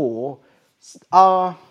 มันพอมีคำอธิบายอยู่ คืออย่างแรกเลยเรื่องเกี่ยวกับราคารถยนต์เนี่ย คือเมืองไทยมันเก็บภาษีเยอะ เกือบเกือบพอมาคิดไปคิดมาภาษีภาษีนู่นนี่นะสามสี่ชนิดรวมกันเนี่ย มันเกือบสามร้อยเปอร์เซ็นต์หรือสองล้านอ๋อเกือบเกือบสองร้อยเปอร์เซ็นต์เขามีคำอธิบายว่าเพราะคนไทยเนี่ยถ้าเกิดถูกกว่านี้คนไทยจะซื้อรถเยอะเกินไปแล้ว ทุกวันนี้รถติดอยู่แล้ว แต่ความเป็นจริงอะจะบอกว่าคือกรุงเทพอะกับปริมณฑลเนี่ยไม่ใช่ทั้งทั้งประเทศ เพราะแล้วอย่างนี้วันก่อนเพิ่งไปอ่านสเตตัสของคุณทรายเจริญบุรัตที่เป็นนักแสดงเนี่ยเขาอธิบายว่าตอนเด็กเขาไปเล่นเขาไปอยู่บ้านตายายที่ต่างจังหวัด แล้วเขาไปหกล้มเข่าแตก แต่ที่บ้านตายายพาไปหาหมอไม่ได้ เพราะว่าไม่มีรถกระบะเออ คือจะบอกว่า คือจะบอกว่ายังไงอะคือเราเราเราจะเห็นตรงกันอย่างหนึ่งว่ารถยนต์เนี่ยมันเป็นของจำเป็นระดับหนึ่งเลยในในครอบครัวหนึ่งอะถึงถ้าถ้าอยู่ในเมืองใหญ่อะอย่างโตเกียวอย่างเงี้ยไม่ต้องมีรถยนต์แต่ว่าไอการการเดินทางมันสะดวกหรือมีแท็กซี่อย่างน้อยมีแท็กซี่ให้ให้เรียกได้เนี่ยมันก็ยังโอเคใช่ป่ะแต่เมืองต่างต่างชนบทต่างจังหวัดเนี่ยรถยนต์เป็นสิ่งจำเป็นไง แล้วเราว่าพอคิดราคานี้ปุ๊บมันกลายว่ามันมันตัดคนจำนวนหนึ่งที่เข้าไม่ถึงรถยนต์อะเออให้จะบอก ก็คือเมืองไทยเนี่ยมันมีประเด็นที่ว่า ของบางอย่างเนี่ยเอ่อที่นี่ของของมันจะถูกจะแพงมีคำอธิบายหมด แต่เมืองไทยเนี่ยสุดท้ายเนี่ยที่ของที่มันแพงที่คนไทยจ่ายแพงๆกว่าสุดท้ายมันกลายเป็นภาษี ซึ่งเราไม่รู้ว่ามันมันเอาไป manage ยังไงไงที่จะบอก อันนี้เซอร์ไพรส์เพราะว่าพอเรารู้ความจริงพวกเนี้ยแล้วมันมันจะปวดเนี่ยมันจะปวดนะว่าเอ้ยทำไมเป็นแบบนี้วะเออ ที่จะบอกอืมของญี่ปุ่นของออฟเป็นไงบ้างอะพูดพูดเยอะมากเลยอุ๊ยญี่ปุ่นมันเป็นเมืองผลิตรถยนต์ เออไทยก็เป็นไทยก็เป็นถ้าพูดในแง่เนี้ยไม่ใช่ไม่เอาอย่างนี้เป็นเป็นเจ้าของบริษัทของเทคโนโลยีเออของเทคโนโลยีเออเอออะเอางี้ก็ได้เออ สุดท้ายอะมันมันเอ่อมันมีรถยนต์ราคาถูกสำหรับให้คนใช้ได้แล้วก็ เอ่อคือที่นี่มันมีเรื่องภาษีเหมือนกัน แล้วภาษีมันก็แพงใช่ไหมแต่เขาเองอะก็ออกรถที่แบบเป็นขนาดแบบที่นี่เขาเรียกว่าเคคาอืม เออกำลังเครื่องแบบไม่ได้เยอะมากหรือว่าอะไรเงี้ยคันเล็ก ๆ หน่อย แต่ว่ามันก็จะแบบเสียภาษีถูก อืมอืมประเงินประมาณสักสองแสนสามแสนก็ซื้อได้แล้วอะไรเงี้ยอืมอันนี้คือรถมือหนึ่งใช่ไหมคือโอเคความหมายคือโอเคเวลาเวลาเราตีอะเราตีว่าสมมุตินะสองแสนสามแสนบาทเรารู้สึกว่ามันก็แพงอยู่ใช่ไหมแต่ว่าเราอย่าลืมว่าเงินเดือนเขาอะเขาทำไม่เท่าไหร่เขาก็ได้แล้วอะเขาก็ซื้อได้อะอืมอืม อืมอืมหรืออย่างแบบรถไฟฟ้าแล้วของเงี้ยเราเราก็เห็นว่าเขาก็เริ่มเริ่มทำแล้วนะคือไอ้อืมแบบไอ้โตโยต้าที่แบบบอกจะไม่ทำคือกูเคยคิดไว้อยู่แล้วแหละมันไม่มีทางยังไงมันก็ทำเพียงแต่ว่ามันก็คงแบบต้องแบบกักกักๆไว้อยู่แหละ แล้วพอถึงเวลาเนี่ยมันก็ประกาศว่ามันทำแล้วจริง ๆ ในญี่ปุ่นเองอะโตโยต้ามันก็ทำรถไฟฟ้าอยู่แล้ว เอออันเออนี้และและอีกอย่างไอ้เรื่องที่แกบอกว่าข้าวอะเวลาส่งออกมันชอบของไทยส่งเกรดดีๆฮะเออ ประเทศเกาะเนี่ยแม่งชอบแบบของดีๆกูเก็บไว้ใช้เอง เออ ไปดูได้เลยแบบไอ้พวกร้านร้านเครื่องใช้ไฟฟ้าไอ้แบบเหมือนแบบเครื่องใช้ไฟฟ้าในญี่ปุ่นอะเราจะไปเจอแบบไอ้แบบรุ่นแบบดีๆ หรือของที่แบบเฮ้ยทำไมมันไม่ขายที่อื่น เออนั่นแหละมันเก็บไว้ขายกันเองแล้วเราพอเราไปญี่ปุ่นแล้วเราอยากได้เราซื้อเราก็เอามาใช้ที่นี่ไม่ได้อีกบางทีบางอย่างเพราะแม่งดันทำแต่ภาษาญี่ปุ่น เออ ไม่นับพวกระบบไฟฟ้าอีกนะ ที่มันใช้ร้อยสิบโวลต์อะ แต่เราว่าอืมพวกเครื่องไฟฟ้ามันไม่ค่อยมีผลเท่าไหร่แล้วเพราะว่าเดี๋ยวนี้เหมือนแบบมันมีพวกไออะแดปเตอร์ให้เอมันอใช่ใช่เออแต่ว่าแบบปัญหาอยากหลักๆคือแบบ ถ้าซื้อเครื่องใช้ไฟฟ้าหรืออะไรก็ตามที่มันมีภาษาญี่ปุ่น ที่มันมีเมนูภาษาญี่ปุ่นอะคือมันจะกลายเป็นแบบกระทบกับ experience ของการใช้แทน เอเอออเรื่องแล้วรรถถยนต์ที่ตาลที่รถ ออสเตรเลียเป็นไงบ้างอะถ้าเป็นเรื่องรถอ๋อพูดเรื่องนมก่อนดีกว่าเพราะเมื่อกี้เพิ่งพูดเรื่องนมก่อน เออเออก็คือ ไอ้เรื่องนมอะอาจจะไม่เกี่ยวกับ culture shock อะไรแต่ว่า เอ่อนมของออสเตรเลียก็ถูกเว้ยคือมันจะมีนมหลายแบรนด์ใช่ป่ะแล้วถ้าเป็นแบบพวกแบรนด์ของซูเปอร์มาร์เก็ตที่เขาทำเอง มันจะถูกมากบางทีแบบลิตรหนึ่งแบบ สองเหรียญอะไรอย่างเงี้ยถ้าจำไม่ผิดนะเพราะเราไม่ได้เป็นคนซื้อของเขาบ้านเหรียญสองเหรียญก็มีอะไรอย่างเงี้ยซึ่งแบบสองเหรียญอืมตอนนี้ rate ประมาณยี่สิบยี่สิบสองก็ตกประมาณเท่าไหร่สี่สิบถึงสี่สิบห้าอะไรประมาณเนี้ยต่อหนึ่งลิตรเออซึ่งที่เนี่ยถือว่าถูกมาก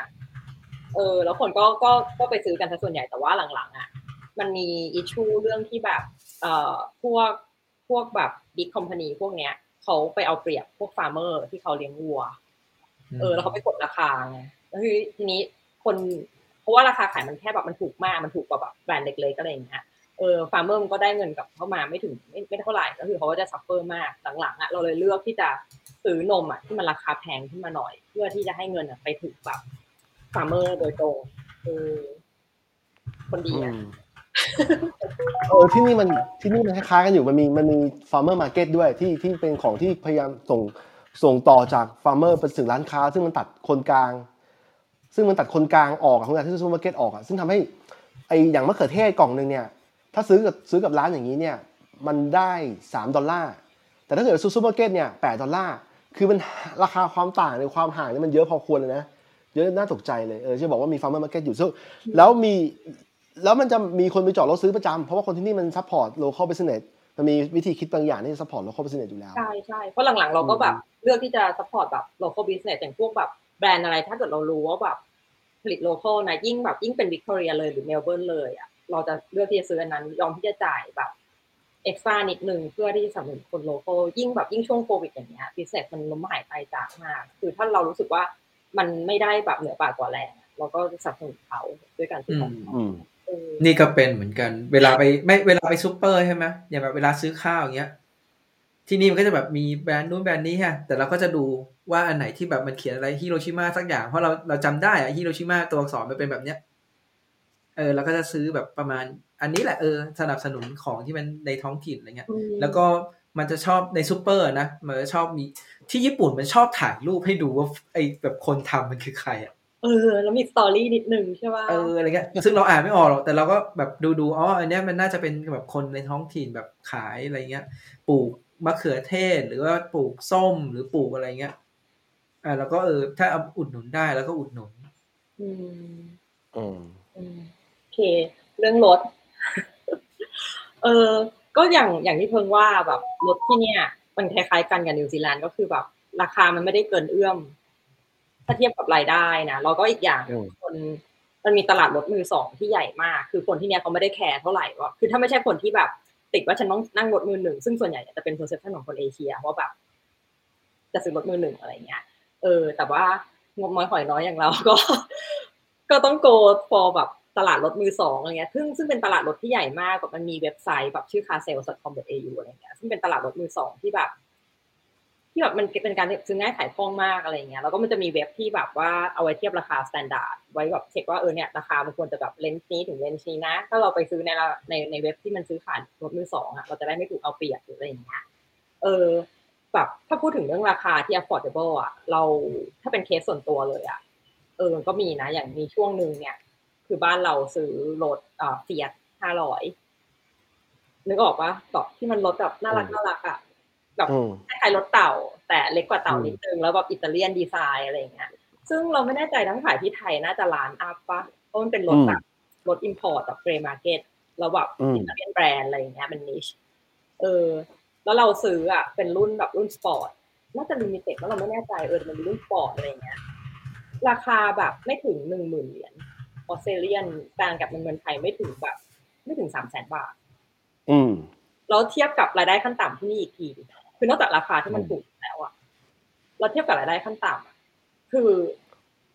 นึกออกว่ามันแบบมันงงเลยฮะโลขนาดไหนอะเออคืออยู่แค่แบบอืมแค่แค่แค่เรื่องเลยว่าเออเนี่ยฉันชอบรถแบบนี้ฉันอยากลองขับรถแบบนี้อะไรอย่างเงี้ย ก็สามารถแบบอืมเออสามารถ afford ที่จะซื้อได้เอออันนี้จริง อันนี้จริงเราก็เราก็เจออยู่มคืออย่างนี้ถ้าถ้าไม่เด็กเด็กสมมติเด็กมัธยมเนี่ยเริ่มทำงานร้านอาหารหรือว่าอะไรเนี่ยแล้วเงินไม่เยอะเนี่ย มันมีตัวเลือกมือสองเนี่ยราคาถูกๆเนี่ยราคาถูกกว่า iPhone สิอีกนะ iPhone ออกใหม่เนี่ยรถยนต์มือสองเนี่ยราคาถูกกว่า iPhone สิอีกก็คือมันเป็นสิ่งที่ทุกคนมีได้แต่ว่าเพอเอิญนิวซีแลนด์เนี่ยแม้ว่าเขาพยายามจะทำระบบขนส่งมวลชนน่ะเป็นรถบัสนะ ดีขนาดไหนก็ตามอะมันก็ยังไม่ทั่วถึงเพราะว่าเมืองนี้มันเป็นเมืองขยายเชิงกว้าง คือคนแต่ละคนมีบ้านใหญ่ๆกันหมด แล้วแล้วโดยส่วนใหญ่นะส่วนใหญ่ไม่ได้ไม่ได้เหมา แล้วมันทำให้มันเกิดมันเกิดช่องว่างที่รถเมย์ไปไม่ถึงอยู่อยู่มีอยู่จริง แล้วก็สุดท้ายแล้วเนี่ยรถยนต์เนี่ยก็ยังเป็นพาหนะหลัก คืออย่างนิวซีแลนด์เนี่ยเป็นหนึ่งในประเทศที่มีอัตราส่วนการใช้รถยนต์เนี่ยเยอะมาก ในในแง่ที่ว่าถ้าคุณเอาพันคนมาในหนึ่งพันคนเนี่ยจะมีรถเก้าร้อยกว่าคันเลยนะ ซึ่งเป็นเอ่อเป็นตัวเลขที่แบบดูตกใจมากเลยนะ คือมากกว่านี้ก็มีเป็นประเทศเกาะแถวซานมาริโน something อะจำไม่ได้แต่ว่าในนิวซีแลนด์ถือว่าเยอะไอการที่หนึ่งคนหนึ่งประชากรหนึ่งพันคนมีรถเก้าร้อยกว่าคันเนี่ยแสดงว่าประเทศหมายถึงว่าในประเทศเนี่ย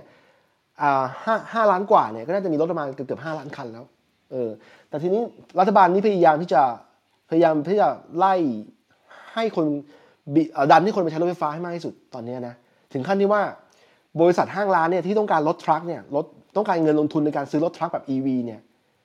เขาให้ให้เงินมาอุดหนุนน่ะอุดหนุนเงินเลยอะเพื่อเอาเงินไปซื้อ EV ทำรถขนส่งอะตอนนี้เราเห็นเยอะขึ้นเรื่อยๆแล้วจากตั้งแต่ปีแรกที่เรามาเออที่จะบอกอยากจะบอกว่าอย่างเรื่องเด็กอืมอย่างเรื่อง EV อืมอย่างเงี้ยเอ๊ะพ้นจบยังจบแล้วจบแล้วไม่มีอะไร ไม่พอดีอย่างเรื่อง EV อะเมื่อวานที่เนี่ยที่ออสซึ่งมีสกู๊ปเรื่องรถ EV เอง ก็คือเขามาโชว์ตัวเลขให้ดูว่า ทั่วโลกอะตอนเนี้ยให้ความสำคัญกับรถ EV ขนาดไหน แล้วก็มีสัดส่วนของรถ EV อะเออเทียบกับจำนวนรถทั้งหมดแค่ไหน ก็คือตัวเลขของที่สูงสุดเลยคือที่นอร์เวย์ถ้าเราจำไม่ผิดคือเราไม่แน่ใจสามสิบหรือหกสิบเปอร์เซ็นเออของปีนี้ แล้วเขาบอกว่าเขาเอม for แบบจำไม่ได้ว่าน่าจะปีสองพันสามสิบป่ะเออที่เขาแบบพยายามจะ push ให้ไปเป็นแบบ EV ทั้งหมดอะไรอย่างเงี้ยแล้วเขาก็บอกว่าเขาอืมเซอร์ไพรส์มากที่เปอร์เซ็นต์รถ EV ในออสเตรเลีย ต่ำเตี้ยเรี่ยดินมากเออเออ มันแต่มันอยากรู้สถิติของญี่ปุ่นเนี่ยเออญี่ปุ่นเราเราไม่ได้ไม่ได้เราไม่ได้สนใจอะโทษทีไม่ไม่แต่คือที่อยากรู้อะเพราะว่าขนาดขนาดเมียเราอะเราเคยคุยว่าเออคันคันหน้า ถ้าเกิดซื้ออะเราอยากซื้อรถไฟฟ้าเขาบอกทำไมต้องซื้อรถไฟฟ้าก็รถน้ำมันนั่นแหละเออคือบางคนที่ไม่เข้าใจก็คือไม่เข้าใจหรือบางคนที่เขามีแบบ perception แบบเก่าๆในหัวอะว่าแบบ รถไฟฟ้ามันไม่แรงมันขับไม่มันมันแบบ ไม่เหมือนรถแบบที่ใช้แบบเพโตรอะรถที่ใช้น้ำมันอะมันจะมีมีความแบบดิบอืมมันมีความ whatsoever ก็ตามอะไรอย่างเงี้ยเออแต่ anyway EV ในออสเตรเลียแค่หนึ่งจุดห้าเปอร์เซ็นหนึ่งนะหนึ่งจุดห้าเปอร์เซ็นเออ ซึ่งถือว่าน้อยมาก เออ แล้วแบบรัฐบาลอะ เขาก็ไม่ได้ obvious ว่าแบบเขาจะสนับสนุนรถ EV เว้ยคือแบบมันมันเขาเรียกนะนโยบายมันกระจัดกระจายอย่างรัฐเราเนี่ยไม่มีนโยบายใดๆทั้งสิ้นเกี่ยวกับ EV แต่ว่าบางรัฐอย่างเงี้ยเขาจะช่วยด้วยการแบบ เออเหมือนแบบช่วยเรื่องโลนมั้งแบบ ถ้าอยากจะกู้เงินซื้อเขาอาจจะแบบมีแบบเงินช่วยเรื่องแบบอะใส่เข้าไปในโลนให้ หรือว่าแบบช่วยลดค่าทะเบียนหรือค่าอะไรเงี้ยซึ่งซึ่งเราไม่แน่ใจนะแต่คือก็จะมีแบบเบนฟิตให้เพื่อให้คนอะไปใช้ EV อืมอืม แต่ไม่รู้ใครคุณจ๋าบอกว่า เมืองไทยเมืองไทยไม่รู้ละเดี๋ยวคุณจ๋าบอกว่าถ้าได้ขับรถไฟฟ้าแล้วจะไม่ได้อยากขับรถอีเดินเลยจริงอันนี้จริง เพราะว่ามันมันเปิดประตูสตาร์ทเครื่องเนี่ยมันไม่มีไม่มีเสียงไม่มีเสียงแล้วก็ไม่มีกลิ่นอะไรเงี้ยมันรู้สึกดีฟีลกู๊ดมาก เออ โอ้ยเนี่ยตาลอ่าเราไปดูมาทำไมของญี่ปุ่นมันศูนย์จุดหกหรืออะไรนี่แหละว้าของเก่าเปล่า ไม่รู้ เออ ไม่รู้ทำไมมันน้อยจังวะ คือญี่ปุ่นเนี่ยเมื่อเจ็ดปีที่แล้วเราไปทางเกาะใต้เนี่ยเขาก็ใช้กันแล้วนะ มีที่จอดเออมีมันที่ชาร์จด้วยนะคือคือคิดว่ามันต้องมีรถไฟฟ้าเยอะกว่านั้นสิคือจริงๆอะเออมันแค่มันมีในความรู้สึกเรานะ แต่เรายังไม่ได้แบบไปดูจริงๆอะคือเรารู้สึกว่ามันมีแค่มันไม่ขายคนอื่น ไม่ขายประเทศยังไม่ส่งออกใช่ไหมที่จะบอก เออ คือเห็นบอกว่าจริง ๆอะแบบอย่างแบบพวกเซเว่นหรืออะไรเงี้ยเขาก็ใช้รถไฟฟ้ากันแล้วอะแต่เป็นแบบคันเล็กๆกันเนอะอือืมม จะบอกว่านิสสันลีฟอะนิสสันลีฟมันทำมาสิบปีแล้วนะ แล้วมันค่อนข้างนิยมมันส่งมันส่งมือสองอะมีทั้งมือสองมือหนึ่งส่งมาที่นิวซีแลนด์เยอะทั้งมือสองมือหนึ่งเลยนะถ้าใครอยากได้มือหนึ่งก็มีใครอยากได้มือสองก็มีแล้วมือสองเนี่ยเนื่องจากมันเป็นแบตเตอรี่แล้วมันเก่าเนี่ยแบตเตอรี่มันจะเหลือขับได้ประมาณ 120 กิโลเมตรต่อชั่วโมงซึ่ง ซึ่งมันเหมาะสมกับการขับอยู่ในเมืองแล้ว สมมติขับแบบคอมมิวไปทำงานอะซึ่งมันอยู่ในเลนส์แบบ5 5กิโลไม่เกินเนี้ยไปกับ 10 กิโลเนี้ยเรานั่งขับได้นั่งสัปดาห์หนึ่งนึกออกปะมันก็โอเคอยู่ อืม มันก็โอเคอยู่ในในเพราะเราว่ามันในประหยัดเงินกว่าหรือว่าอย่างสกูปที่เราดูเมื่อวานอะ ก็คือเป็นอืม เป็นแบบคนของของรัฐบาลสักสักรัฐหนึ่งจำไม่ได้ออกมาพูดบอกว่า เนี่ย แบบมันช่วยประหยัดค่าใช้จ่ายค่าแบบเขาเรียกว่าอะไรนะ maintenance ไม่ไม่ใช่เป็นแค่นั้นเขาเรียกว่าเหมือนเหมือนค่าเติมน้ำมันอะกับค่าชาร์จไฟฟ้า เออเขาบอกว่า อันอันในนี้ปด้ริวย มาณที่แบบวิ่งได้ร้อยโลอย่างเงี้ย เอออม ค่าเติมเติมน้ำมันน่ะ แพงกว่า ค่าชาร์จไฟอะแบบ เป็นแบบหลาย ๆ หลาย ๆ เท่าเลยอะซึ่งแบบอืมมันเป็นสิ่งที่แบบคนอะ มองไม่ค่อยเห็นกันว่า ว่าเขาจะได้เบนฟิตเอออืมอันนี้จริง คือตั้งแต่ค่าน้ำมันไปถึงค่าค่า maintenance อะ maintenance นี่ก็ถูกเพราะว่าของมันใช้ มันใช้อะไรอะ ใช้อุปกรณ์น้อยกว่ารถรถน้ำมันเนี่ย แต่อย่าโดนชนนะ เพราะว่า เพราะว่าอย่างอย่างกรณีอย่างนิวซีแลนด์เนี่ยเทสลาเนี่ยเมืองที่เราอยู่เนี่ยมันมันค่อนข้างไกลจากเมืองใหญ่แล้ว แล้วค่าอะไหล่หรือต้องรอ มันมีอะไรให้เปลี่ยนอะแต่มันต้องรอเป็นสิบวันอย่างเงี้ยเพิ่งโดนมาเองล่าสุดเนี่ยเปลี่ยนสิบวันเต็มๆเลย อืม ก็มันก็มีผลอยู่เกี่ยวกับเรื่องพวกเนี้ยถ้ามันเป็นจะแค่บอกว่าขับติดก็รอได้เนอะแต่ถ้าแบบมันเป็นเรื่องแบบที่ทำให้ขับไม่ได้นี่ก็คงหงุดหงิดใช่คืออย่างนี้ คือถ้ามันถ้ามันสิบวันรอได้ แล้วเอารถกลับมาแต่ปรากฏว่าเขาแกะเครื่องไปแล้ว แล้วคนพบว่าอะไหล่มันไม่ฟิตวันนี้เพิ่งเจอเลยนะอะไหล่ที่เขาได้มามันไม่ฟิตแล้วเขาเอาคืนให้ไม่ได้ คือต้องรอให้ซ่อมเสร็จก่อนอย่างเงี้ย เราก็เลยแบบโอ้แต่ถ้าเกิดว่ามันสมูทคือว่าส่งซ่อมปุ๊บแล้วเขาเปลี่ยนให้เลยแล้วกลับบ้านเลยอันนี้โอเคอยู่ อันนี้รอได้ อันนี้ไม่ใช่ปัญหาอยู่แล้ว เรื่องเรื่องเนี้ยเอออะเรื่องของแพงนะครับ ผมข้อแรกของผมเอางี้ป่ะชั่วโมงหนึ่งพอดีจะคุยอีกข้อหนึ่งไหมแล้วก็อีกข้อหนึ่งแล้วก็หยุดหยุดรายการก่อนพอสก่อน ข้อสองได้ขยัองงไงบิ๊กก็กับได้ตายเออได้ได้อะข้อที่สองของบิ๊กนะครับ เกี่ยวเขาจะช็อกนะฮะเอ่อด้วยความที่ เพิงกับตาลน่ะ อยู่ออสเตรเลียกับอยู่นิวซีแลนด์ใช่ปะมันเป็นภาษา มันเป็นประเทศที่ใช้ภาษาอังกฤษเป็นหลักอยู่แล้วใช่ไหมอืม เออ แต่เราอะดันมาอยู่ในประเทศที่ภาษาญี่ปุ่นอะมันใช้ภาษาญี่ปุ่นเป็นหลักอะแล้วมันแบบไม่มีความ friendly อะไรกับภาษาอังกฤษแบบชาวต่างชาติใด ๆ ทั้งสิ้น มันดีขึ้นนะเออคือคือมันดีมันดีขึ้นมาก แต่ว่าถ้าเกิดสมมุติว่าเราไปเออออยู่แบบพวกโตเกียวไปอยู่แบบพวกเมืองใหญ่อะมันก็คงจะดีกว่านี้อะมันคงแบบ เออเรื่องกว่านี้แต่คือพอเรามาอยู่แบบเนี้ยเอาง่ายๆอะแบบพวกเครื่องใช้ไฟฟ้าหรือว่าแบบอย่างรีโมทแอร์ก็ได้รีโมทแอร์นี่แบบปุ่มยุบยับมากเลย แต่ว่า เออ ภาษาญี่ปุ่นล้วนๆอะเออ เออ หรือแบบ คือถ้าเกิดยังเป็นของบ้านเราอะบ้านเรามันยังแบบมีความ แต่ว่าบ้านเรามันไม่ได้ผลิตเองเนอะมันก็จะเป็นภาษาอังกฤษเป็นภาษาอะไรไปอะอืมเออ หรือว่ามันก็ต้องมี option ให้เลือกเว้ยว่าเป็นภาษาอังกฤษอะไรเงี้ยม อันนี้แบบไม่มี ถ้าเกิดซื้อในประเทศนี้ ส่วนใหญ่ไม่มี option ให้เลือกอะเพราะถ้าเป็นพวกปุ่มในพวกเมนูรีโมทเครื่องใช้นี่ชอบแบบเป็นคันจิด้วยว่า ก็มีหมดเลย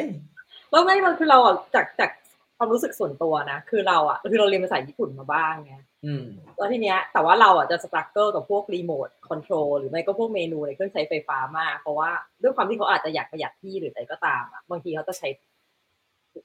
ในหลาย ๆ เคสเขาจะใช้ตัวคันจิอะคือตัวจีนใช่ว่าหรือบางทีอะเป็นการแบบถ้าจะใช้ตัวทับศัพท์ที่เป็นคาตาคานะอะเขาจะช็อตเทนอะอืมเออ แล้วเราก็จะแบบเชื่อไม่หมายความว่าอะไรวะแล้วเราอะคันจิไม่แตกฉานเว้ยเราก็จะแบบเชื่ออะไรวะอะไรอย่างเงี้ยคือเราเมื่อก่อนอะ มันไม่มี e Google Translate ที่สามารถแบบเอามาส่องมาแปลได้เลยอะเออเออเราก็ต้องแบบเปิด Talking Dict เว้ยแล้วก็นั่งเขียนอะ เพราะมันจะมีแบบแบบ pad ให้เราเออเขียนกันแล้วก็เขียนกันนะ อ๋อแบบปุ่มนี้คืออันนี้ปุ่มนี้คืออันนี้อะไรอย่างเงี้ยเออซึ่งแบบโคตรไม่ friendly อย่างแรงแต่คือของเราอะเราโชคดีว่าตอนแบบประถมอะเราเรียนภาษาจีนอืมเออดังนั้นไอตัวคันจิเนี่ยบางทีเราดูปุ๊บเรารู้ว่ามันแปลว่าอะไรเราเราแค่อ่านแบบออกเสียงไม่ได้อะแต่เรารู้ว่าเออมันแปลว่าอะไรอะไรเงี้ยเออดังนั้นมันเลยแบบยังพอแบบใช้ชีวิตอยู่ได้บ้าง เออเออดีดีเฮ้ยพูดถึงเรื่องเนี้ยมีมีเกร็ดแทรกนิดหนึ่งไว้เรื่องตลกคือเราอะเคยไปเที่ยวกับเพื่อนเว้ย แบบเป็นสองสาวแล้วเราอะ เราพูดได้ใช่ป่ะแล้วก็อ่าเออเราพูดได้อะไรเงี้ยแล้วเพื่อนเราอะ คือได้ภาษาจีนเว้ยเพราะฉะนั้นอะคันจิเขาจะได้ แล้วเราอ่อนคันจิเว้ยแล้วก็ไปเที่ยวด้วยกันสองสาวอย่างเงี้ยแล้วแบบบางทีดูทางเพื่อนเราก็จะอ่านป้ายแบบเออเนี่ยตัวเนี้ยแปลว่าอันนี้นะตัวนี้แปลว่านี้นะเราก็อ๋อโอเค แล้วเราก็พูดแบบ translate เป็นภาษาญี่ปุ่นอะแล้วคุยถามทางกับคนญี่ปุ่นเว้ย ฮ้ยแต่มัน work จริงๆแบบวิธีเนี้ยคือแบบถึงหาเพื่อนมาพูดภาษาญี่ปุ่นไม่ได้ เอ้ยแบบถ้าไปเที่ยวอย่างเงี้ยหาเพื่อนที่รู้ภาษาจีนไปด้วยคุณจะ work มากเออซึ่งนั่นแหละก็คือ แล้วแล้วแล้วที่ที่ที่เจอมาคือเวลาอย่างล่าสุดเนี่ยมันมีเหมือนเป็นหน่วยราชการนะโทรมาที่เบอร์โทรศัพท์เราเพื่อแบบเหมือนจะมาแจ้งอะไรสักอย่างเนี่ยเขาไปก็พูดญี่ปุ่นรัวๆเลยปุ๊ปุ๊บปุ๊บปุ๊บ แล้วขณะที่เราตอบภาษาอังกฤษไปว่าเฮ้ยเราแบบไม่เข้าใจภาษาญี่ปุ่นนะ แบบเออแบบพูดภาษาอังกฤษหรือแบบพูดอะไรได้บ่าอะไรเงี้ยเขาแบบให้ให้ให้ที่แบบใช่ใช่แบบเหมือนได้ได้ได้อะไรเงี้ยแล้วก็พูดภาษาญี่ปุ่นตอบปุ๊บปุ๊บปุ๊บมึงมึงเข้าใจไหมเนี่ย แล้วแล้วชอบเจอแบบนี้บ่อยมาก อย่างนี้ตอนกักตัวเงี้ย มันก็แบบโทรมาเว้ยแล้วก็พูดภาษาญี่ปุ่นรัวๆเลย เราก็บอกเฮ้ยเราแบบไม่เข้าใจภาษาญี่ปุ่นนะช่วยพูดภาษาอังกฤษได้ไหมมันก็พูดภาษาญี่ปุ่นกลับมาปุ๊บปุ๊บแล้วมันก็วางสายไป แล้วคือเราก็นึกในใจ นี่มึงคิดว่ากูจะต้องเข้าใจใช่ไหมเราอะแอบคิดอย่างนี้เว้ยบิ๊กเอ้ยเพิ่งไม่ไม่ไม่มีเสียงไม่มีเออ เสียงหายเลย anyway คือแบบไอ้เรื่องเนี้ยเราเคยแอบคิดว่ามันเป็นระบบการแบบวัด performance ของคนนั้นหรือเปล่า แต่ว่าต้องพูดตามลำดับอย่างนี้ให้ครบใช่ใช่ไหมคือแบบต้องพูดอาจจะมีแบบแบบ manager หรือ supervisor อะนั่งแบบมอนิเตอร์อยู่ข้างๆอะไรอย่างเงี้ยอืมเขาแบบอืมได้พูดครบหรือเปล่าอะไรอย่างเงี้ยสมมติถ้าเป็นเซลล์หรืออะไรเงี้ยจะแบบพูดไม่ครบเอาทำไมวางสายก่อนอะไรเงี้ยเอออมทำงานไม่เสร็จอะไรอย่างเงี้ยหรือเปล่าคือ whatsoever ก็ตามยังไงก็ต้องแบบ ฝั่งเขาอะถ้าเกิดได้ยินต้องเหมือนกับว่าแบบ ไม่มีอุปสรรคแบบไทยไทยไทยคือแบบอ๋อโอเคโอเคได้ได้ได้ทุกอย่างรับรื่นอะไรอย่างเงี้ยหรือเปล่าแล้วคือแบบสุดท้ายอะก็พูดไปจนจบที่เขาต้องต้องการจะพูดไม่ว่าคือว่าอย่างนั้นนะเว้ยคือที่เขาให้ให้ให้เนี่ย คือเขาเขาบอกว่าใช่ใช่ใช่เนี่ยคือเขาจะบอกว่าไม่ใช่ปัญหาของเขาถ้ามึงไม่เข้าใจอะก็เป็นปัญหาของกูไม่ควรพูดมึงมันต้องแก้ของมึงเองซึ่งสุดท้ายสุดท้ายบิ๊กแก้ปัญหาอย่างเรื่องนี้ยังไง ก็สุดท้ายก็คือพอตอนแบบ เมียกลับมาถึงบ้านเนี่ยแล้วก็เล่าให้ฟังบอกเออเนี่ยมีเบอร์นี้โทรมาเขาก็เลยไปเสิร์ชในเน็ตดูว่าเออเบอร์เนี้ยมันเบอร์อะไร แล้วพอเขารู้แล้วปุ๊บเขาก็โทรกลับไปที่เบอร์นั้น แล้วเขาก็คุย ว่าเออมันมีเรื่องอะไรยังไงอะไรเงี้ยเออ จริงๆก็คือเขาเขาเขาตามบอกให้ไปจ่ายเงินบำนาญเพิ่งเพิ่งมาอยู่สามสี่เดือนนี้เริ่มต้องจ่ายมานานแล้วใช่ไหมเพราะมีหลักเกณฑ์การคิดอยู่เขาใช่ป่ะเขาให้จ่ายตั้งแต่วันแรก จริง ๆเขาให้จ่ายตั้งแต่เดือนแรกที่มาอยู่เลย โอ้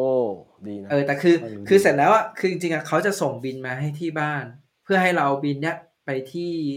convenience store อะพวกแบบเซเว่นลอว์สันแฟมิลี่มาร์ทเดลี่ยามาซากิอะไรเงี้ยเราก็ไปยื่นเสร็จแล้วก็บอกเขาว่าจะจ่ายเขาก็จะติ๊ดแล้วก็จ่ายเงินก็ได้เหมือนแบบเป็นหาง หางบัตรอะแล้วก็เก็บไว้ว่าเออเนี่ยมันคือเหมือนบิลว่าเราจ่ายแล้วนะอะไรเงี้ยเออกลับมาที่ประเด็นแอร์นิดหน่อย คืออย่างนี้จะบอกว่า ไอ้รีโมทแอร์ถ้าเป็นภาษาญี่ปุ่นอะเผอิญแอร์เป็นเครื่องใช้ไฟฟ้าอีกประเภทหนึ่งที่ที่บิ๊กสามารถแก้ปัญหาด้วยการใช้ IoT มาช่วย IoT ก็คือ Internet of Things เนี่ยคือบิ๊กสามารถหาตัวกลางอะคือแทนที่แทนที่บิ๊กจะจะใช้ในโหมด remote direct ใช่ไหมแต่คิดว่าสุดท้ายรีโมทเนี่ยมันมีแค่ไม่กี่ฟังก์ชันอะมันมีปุ่มเยอะหน่อยแต่ว่าสุดท้ายบิ๊กได้เรียนรู้หมดปะแต่สมมติว่าถ้าเบื่อเบื่อที่จะจำมันอะบิ๊กก็ไปใช้ IoT ที่มันติดต่อแอร์โดยตรง แล้วใช้สมาร์ทโฟนสั่งนึกออกมาอะไรแบบนี้คือคือสามารถหา ช้แก้ปัญหาแบบ อาจจะเป็นทางอ้อมๆหน่อยแต่ว่ามันก็เป็นการแก้ปัญหาที่ที่ที่โอเคนะ ในมุมมองเราเพราะว่าเราใช้อย่างนี้มานานแล้วเออแต่ทีเนี้ยเราเราเราไม่แน่ใจว่าแบบคือ อย่างถ้าเกิดที่ไทยอย่างเงี้ย ไอตัวแอร์อะมันคือแอร์ทำความเย็นอย่างเดียวใช่ไหมเออ เออ แต่ไอแอร์ที่เนี้ยมันคือเป็นทั้งแอร์เป็นทั้งฮีเตอร์ แล้วก็เป็นเครื่องทำอะไรนะทำความชื้นในอากาศด้วย อืม เออ คือมันมีทั้งสามอย่างอยู่ในตัวเดียวเลยอะไรเงี้ยอืมแต่จริงๆอะตอนเนี้ยที่ใช้งานอยู่อะนะ คือไม่คิดมากอะไรเลย เพราะว่าตอนซื้ออะด้วยความที่แบบเราชอบเราบ้าเทคโนโลยีใช่ไหมแล้วบอกว่าเราดูดูเสร็จปุ๊บเราก็บอกเมียว่าเออเราจะเอาตัวเนี้ย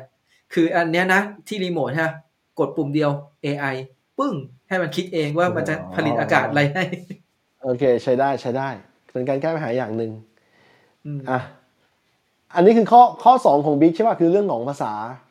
ใช่ใช่ใช่ใช่อ๋อจะเรียกว่า culture shock ไปจริงๆคือมันก็แบบเป็นเรื่อง ปรับตัว เออ ต้องปรับตัวมากกว่า ไม่ได้ช็อกเท่าไหร่เพราะรู้อยู่แล้วว่าต้องมาเจอแบบนี้เออแต่ภาษามันเป็นส่วนหนึ่งของ culture อยู่แล้วล่ะมันก็อย่างเงี้ยคือต่อให้เป็นภาษาอังกฤษมันก็มีปัญหานะเพราะว่าแล้วมันขึ้นอยู่กับ background ด้วย แล้วเราตัวอย่างเราเองเนี่ยก็ไม่เคยใช้ชีวิตในประเทศพูดภาษาอังกฤษมาก่อน แต่โชคดีเป็นภาษาอังกฤษมันเรียนมาตลอดชีวิตอะมันก็เลยพอ พอเอาตัวรอดได้อยู่เรียนอะไรนานแบบนั้นด้วยเนี่ยนะ ยังไงนะเอาเอาจริงๆเอาเรียนนานใช่ไหมแต่คือเอาจริงๆอะมันมันง่าย ๆ เลยคือ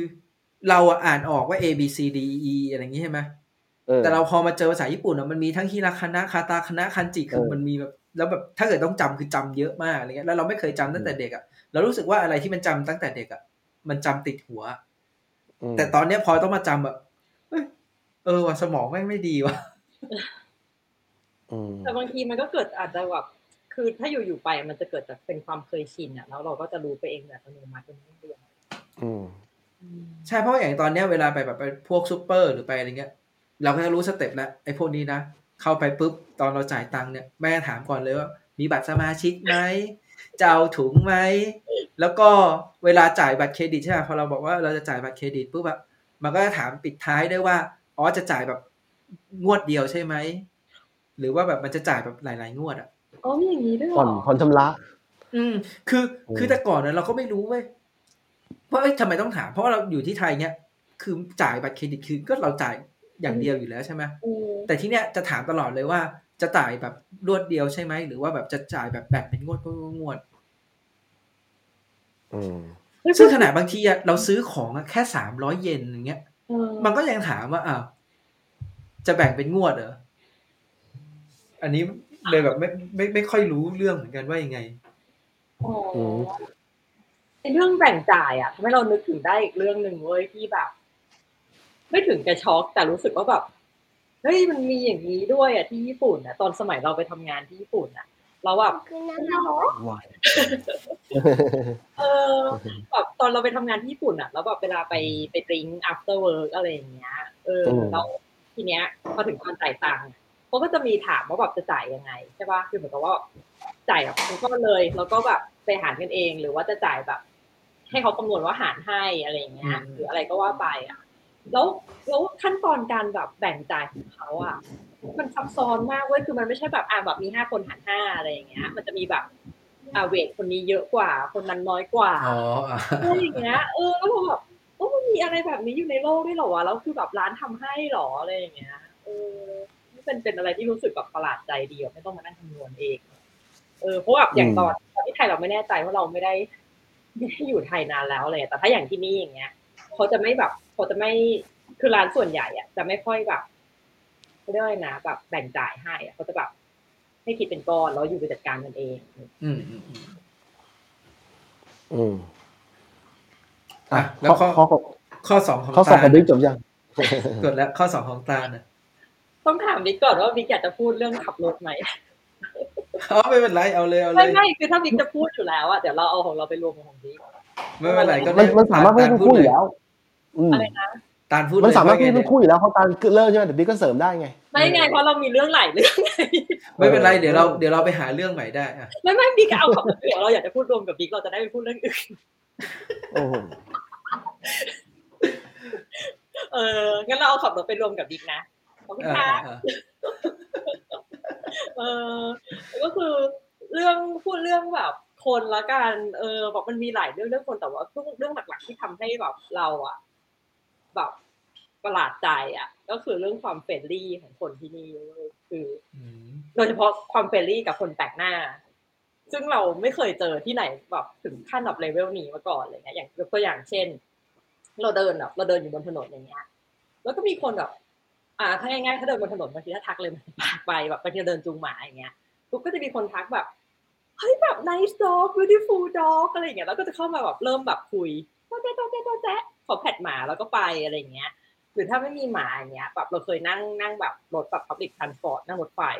เออก็นั่งนั่งแบบอยู่ ก็มีคนเริ่มแบบโอ้ย nice jacket นะยูอะไรอย่างเงี้ย เออ เราก็แบบโอเค thank you อะไรอย่างเงี้ยเขาก็แบบเริ่มชวนคุยเพราะเราเริ่มแบบมี reaction กับเขา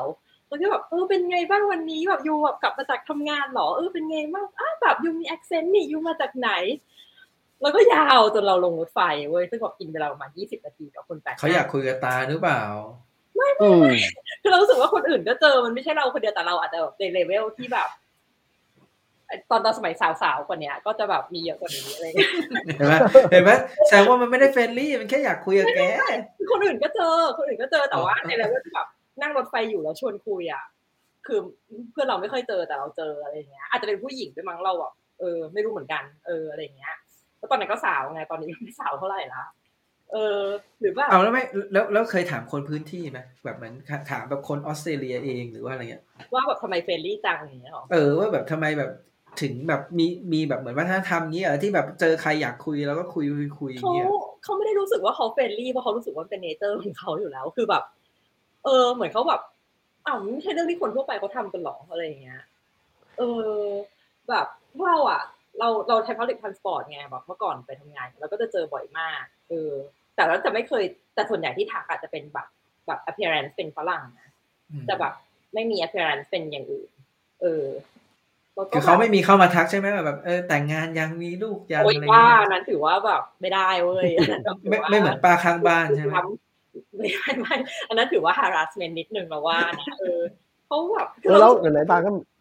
ฮะไหนๆตาลก็ mention เรื่องนี้แล้วแล้วมาเทียบกับสยามเมืองยิ้มอะเพราะว่าเมืองไทยก็ก็ถูกมองว่าเป็นเมืองที่มีคน friendly เหมือนกันใช่เรากำลังจะพูดเรื่องนี้พอดีเพราะเรารู้สึกว่าที่มันเออทำให้เรารู้สึกแตกต่างอะคือคือกับฝรั่งอะ ที่แบบ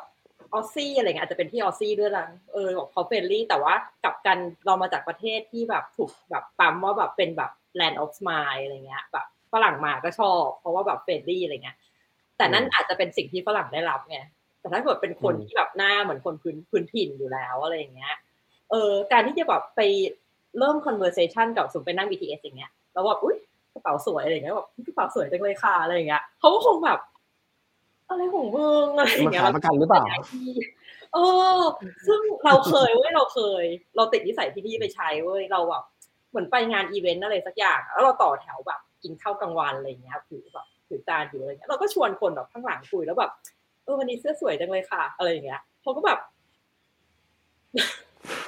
แบบอะไรอะ อะไรอย่างเงี้ยเออเราก็เลยต้องมาเปลี่ยนเป็น conversation ใหม่อะไรอย่างเงี้ย เป็นแบบอาจจะแบบเอาแบบมางานนี้เป็นไงบ้างคะแบบเซสชันเมื่อกี้เป็นไงอะไรเงี้ยแทนที่จะคุยเรื่องแบบ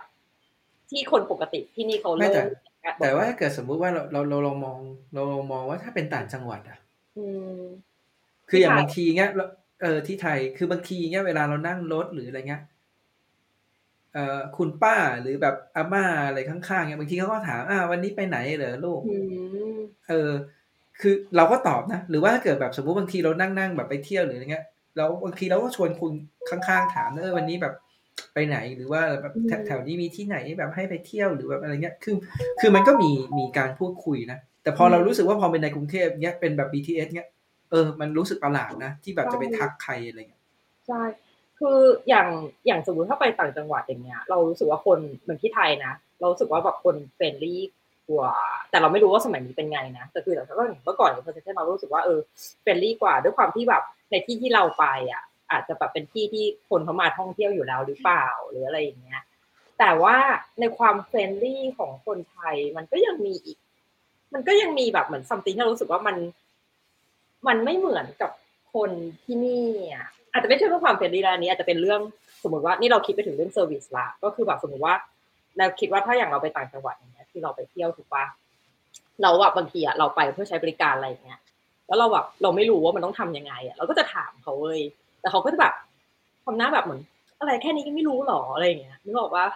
แต่คือแบบ เราก็ไม่รู้ว่าเขาอะแอดซูมเราจากหน้าว่าแบบเอาแกก็คนไทยทำไมเรื่องแบบนี้แกไม่รู้อะไรอย่างเงี้ยแต่แบบอ้าวแล้วแกรู้ได้ไงว่าฉันอยู่เมืองไทยอะไรอย่างเงี้ยเออ หรือว่าบางทีอะเราพูดออกตัวไว้ก่อนเลยว่าเฮ้ยแบบเราไม่ได้อยู่เมืองไทยเราไม่รู้ว่า อันเนี้ยต้องทำยังไงเนี่ยเขาก็จะแบบทำไมต้องบอกว่าไม่อยู่ ไม่ใช่คนไทยจะบอกว่าอะไรจะบอกว่าแบบ นึกออเข้ากใจปะมาจากต่างประเทศเหรอคือแบบอ้าวแล้วกูทำอะไรก็ผิดอะแล้วแบบไม่รู้ก็ต้องถามใครก็แบบเป็นคนให้บริการที่ก็ถามเธอก็ถูกแล้วอะไรอย่างเงี้ยทำไมต้องมาทำหน้าแบบชักหน้าใส่ในขณะที่เราไปใช้บริการของคนออสซี่อะเขาจะแบบเต็มใจในการตอบคำถามเรานึกออกปะแบบ what who whosoever แบบอยู่เป็นใครมาก็ตามอะเขาจะแบบนี่คืองานของเขาที่เขาต้องทำอะเออ เนี่ยมาเจอบริการขั้นสุดที่นี่สิโอ้ เนาะแต่แต่แต่แต่ใช้ญี่ปุ่นอะเรารู้สึกว่าคนแบบไม่ได้ไม่ได้แบบ friendly แบบนั้นนะแต่ถ้าเกิดเรื่องงานบริการเนี่ยขั้นสุดจริงอืมอืมแต่เรารู้สึกว่าญี่ปุ่นคนต่างจังหวัดก็ friendly นะจากที่เราไปเที่ยวล่าสุดอะไรอย่างเงี้ยแต่คือเนี่ยอะเอาจริงๆอะเวลาเดินไปส่งลูกที่เนอร์เซอรี่ทุก ๆ วันเนี้ยอืมบางทีเราเดินอะคือคือแถวเนี้ยมันเหมือนเป็นโซนที่อยู่อาศัยพ ผสมกับที่มันเป็นแบบไร่นาฟาร์มด้วยอะอืมเออ ทีนี้บางทีแบบเดินผ่านแบบพวกแปลงผักหรืออะไรเงี้ยเขาก็จะมีแบบเหมือนเป็นคุณตาคุณยายหรือแบบคนที่แบบมีอายุหน่อยเขาแบบออกมาแบบรดน้ำรดน้ำผักรดน้ำอะไรเงี้ยเออพอเขาเห็นลูกเห็นเราเงี้ยเขาก็ทักโอไฮโออะไรเงี้ย แล้วเขาก็คุยกับอาโกะอะไรเงี้ย ซึ่งเราก็รู้สึกว่าเออก็เฟรนลี่แหละ อืม มีแบ่งผักใช่ปะ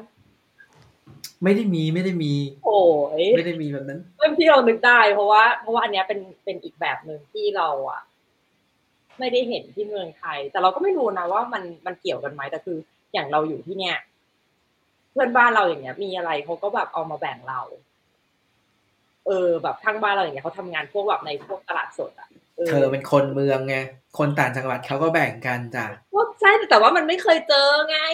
เออนั่นแหละว่าวันดีคืนดีก็มาเคาะประตูบ้านแล้วเอาแบบเอาผักมาให้แบบกล่องเนี้ยแล้วคือแบบเออเราก็เข้าใจได้ว่าคือถ้าเขาไม่เอามาให้เขาก็ต้องทิ้งอยู่ก็เอามาให้เพื่อนบ้านดีกว่า เพื่อความสัมพันธ์ที่ดีอะไรอย่างเงี้ยเออแต่เรารู้สึกว่าแบบเออเราไม่เคยเจอแบบนี้จากเพื่อนบ้านเราที่กรุงเทพอาจจะถ้าเกิดแบบคิดในอีกแง่ เราจะรู้สึกว่าก็เราไม่ได้อยากได้เอามาทำไมวะ เอาหมดของกินเอาหมดใครให้อะเห็นไรปะไม่จริงๆไม่คือมันมันก็จะมีคนที่คิดแบบนั้นเหมือนกันไงว่าอืมเอ้ากูไม่ได้อยากได้เอามาทำไมอะมหรือแบบจะให้อะไรเงี้ยบางทีเขาก็จะรู้สึกว่า โหให้มาคือเกรงใจอะต้องรับมาใช่ไหมเออแต่แบบแล้วเราจะเอาไปทำอะไรอะกลายเป็นว่าบางทีอะคือ คือถ้าเกิดเป็นที่ที่นี่ใช่ไหมเออแม่งแพลนไว้ทุกอย่างแล้วว่าเออวันนี้จะทำงี้ วันนี้จะทำงี้ วันนี้จะทำงี้วันนี้จะทำงี้ พอมันมีอะไรที่แปลกปลอมเข้ามาปุ๊บแบบมันกลายเป็นภาระเว้ยว่าแบบอ้าว ต้องมาเปลี่ยนเมนูหรือแบบต้องมาทำอะไรอย่างนี้แทรกหรือเปล่าอะไรเงี้ยเออ มันรวนหมดใช่ปะเอออันนี้คิดอีกแบบหนึ่งเนาะเออก็เป็นไปได้นะเพราะอย่างตอนนั้นอะเราได้ ได้เลยว่าที่ปกติเราไม่กินอะคือผักอะไรสักอย่างที่ปกติเราไม่กินเว้ยอืมแต่ว่าก็ไม่ใช่ว่าคือไม่กินนะไม่ชอบนะแต่คือแบบปกติไม่ได้ทำอาหารด้วยผักอันเนี้ยแล้วเขาก็ให้มาแบบเยอะมากแบบทำกินได้ทั้งอาทิตย์อะสุดท้ายก็เลยแบบเออไม่งทำซุปแล้วกันไว้โยนมันใส่หม้อคือคิดอะไรไม่ออกก็ทำซุปทำอะไรไปเหรือแม่ก็ต้องทำซุปอันนั้นแหละ แล้วก็เอาไปให้เขา ใช่ใช่เพราะมันเยอะมากเว้ยเราเอาไปให้เขาเออหม้อหนึ่งแต่ไม่รู้เขากินมานะเขาบอกนี่ใส่ยาพิษมาปะวะอะไรอย่างเงี้ยแต่แต่แต่ถ้าเกิดพูดจริงๆอะเราเรารู้สึกว่าแบบสังคมต่างจังหวัดอะของเราอะมันก็อารมณ์ประมาณนี้แหละ อืมเอาเด็กเมืองไง คือบางคือบางทีอะความที่เขาแบบfriendly มากๆไม่ใช่ friendly ธรรมดานะแต่ friendly เข้าไปถึง ความเป็นส่วนตัว friendly เข้าไปถึงลึกกว่า พูดถึงคนต่างจังหวัดของของไทยอะอ๋อใช่ที่ใช่ว่าถ้าถ้าจะไอ้ friendly เนี่ยความ friendly เนี่ยมันมันมันค่อนข้างจะแบบลึกไปกว่า กรอบที่ตะวันตกเขาเขารับได้อะอย่างที่บอกว่าถามถามเรื่องแต่งงานหรือยังมีลูกมีเมียหรือยังอะไรเงี้ยเรื่องอะไรคือมันเหมือนมันเหมือนว่าคนต่างจังหวัดอะพอแบบเขาอยู่แบบบ้านใกล้ๆกัน หรืออยู่ในหมู่บ้านเดียวกันหรืออยู่ในละแวกใกล้ๆกันอะไรเงี้ย พอมันมีความสนิทมากขึ้นอะมันจะเริ่มรู้สึกคนไทยชอบแบบรู้สึกว่าแต่ละคนอะมันคือญาติพี่น้องไหมอืม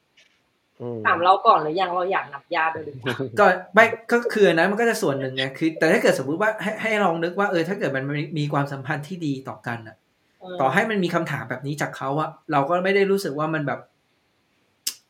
มันเป็นการละเมิดหรืออะไรเงี้ย เวลาเรารู้สึกว่าคำถามพวกเนี้ยไม่มันมันไม่โอเคอะเราจะไม่โอเคที่ตัวบุคคลก่อนอะ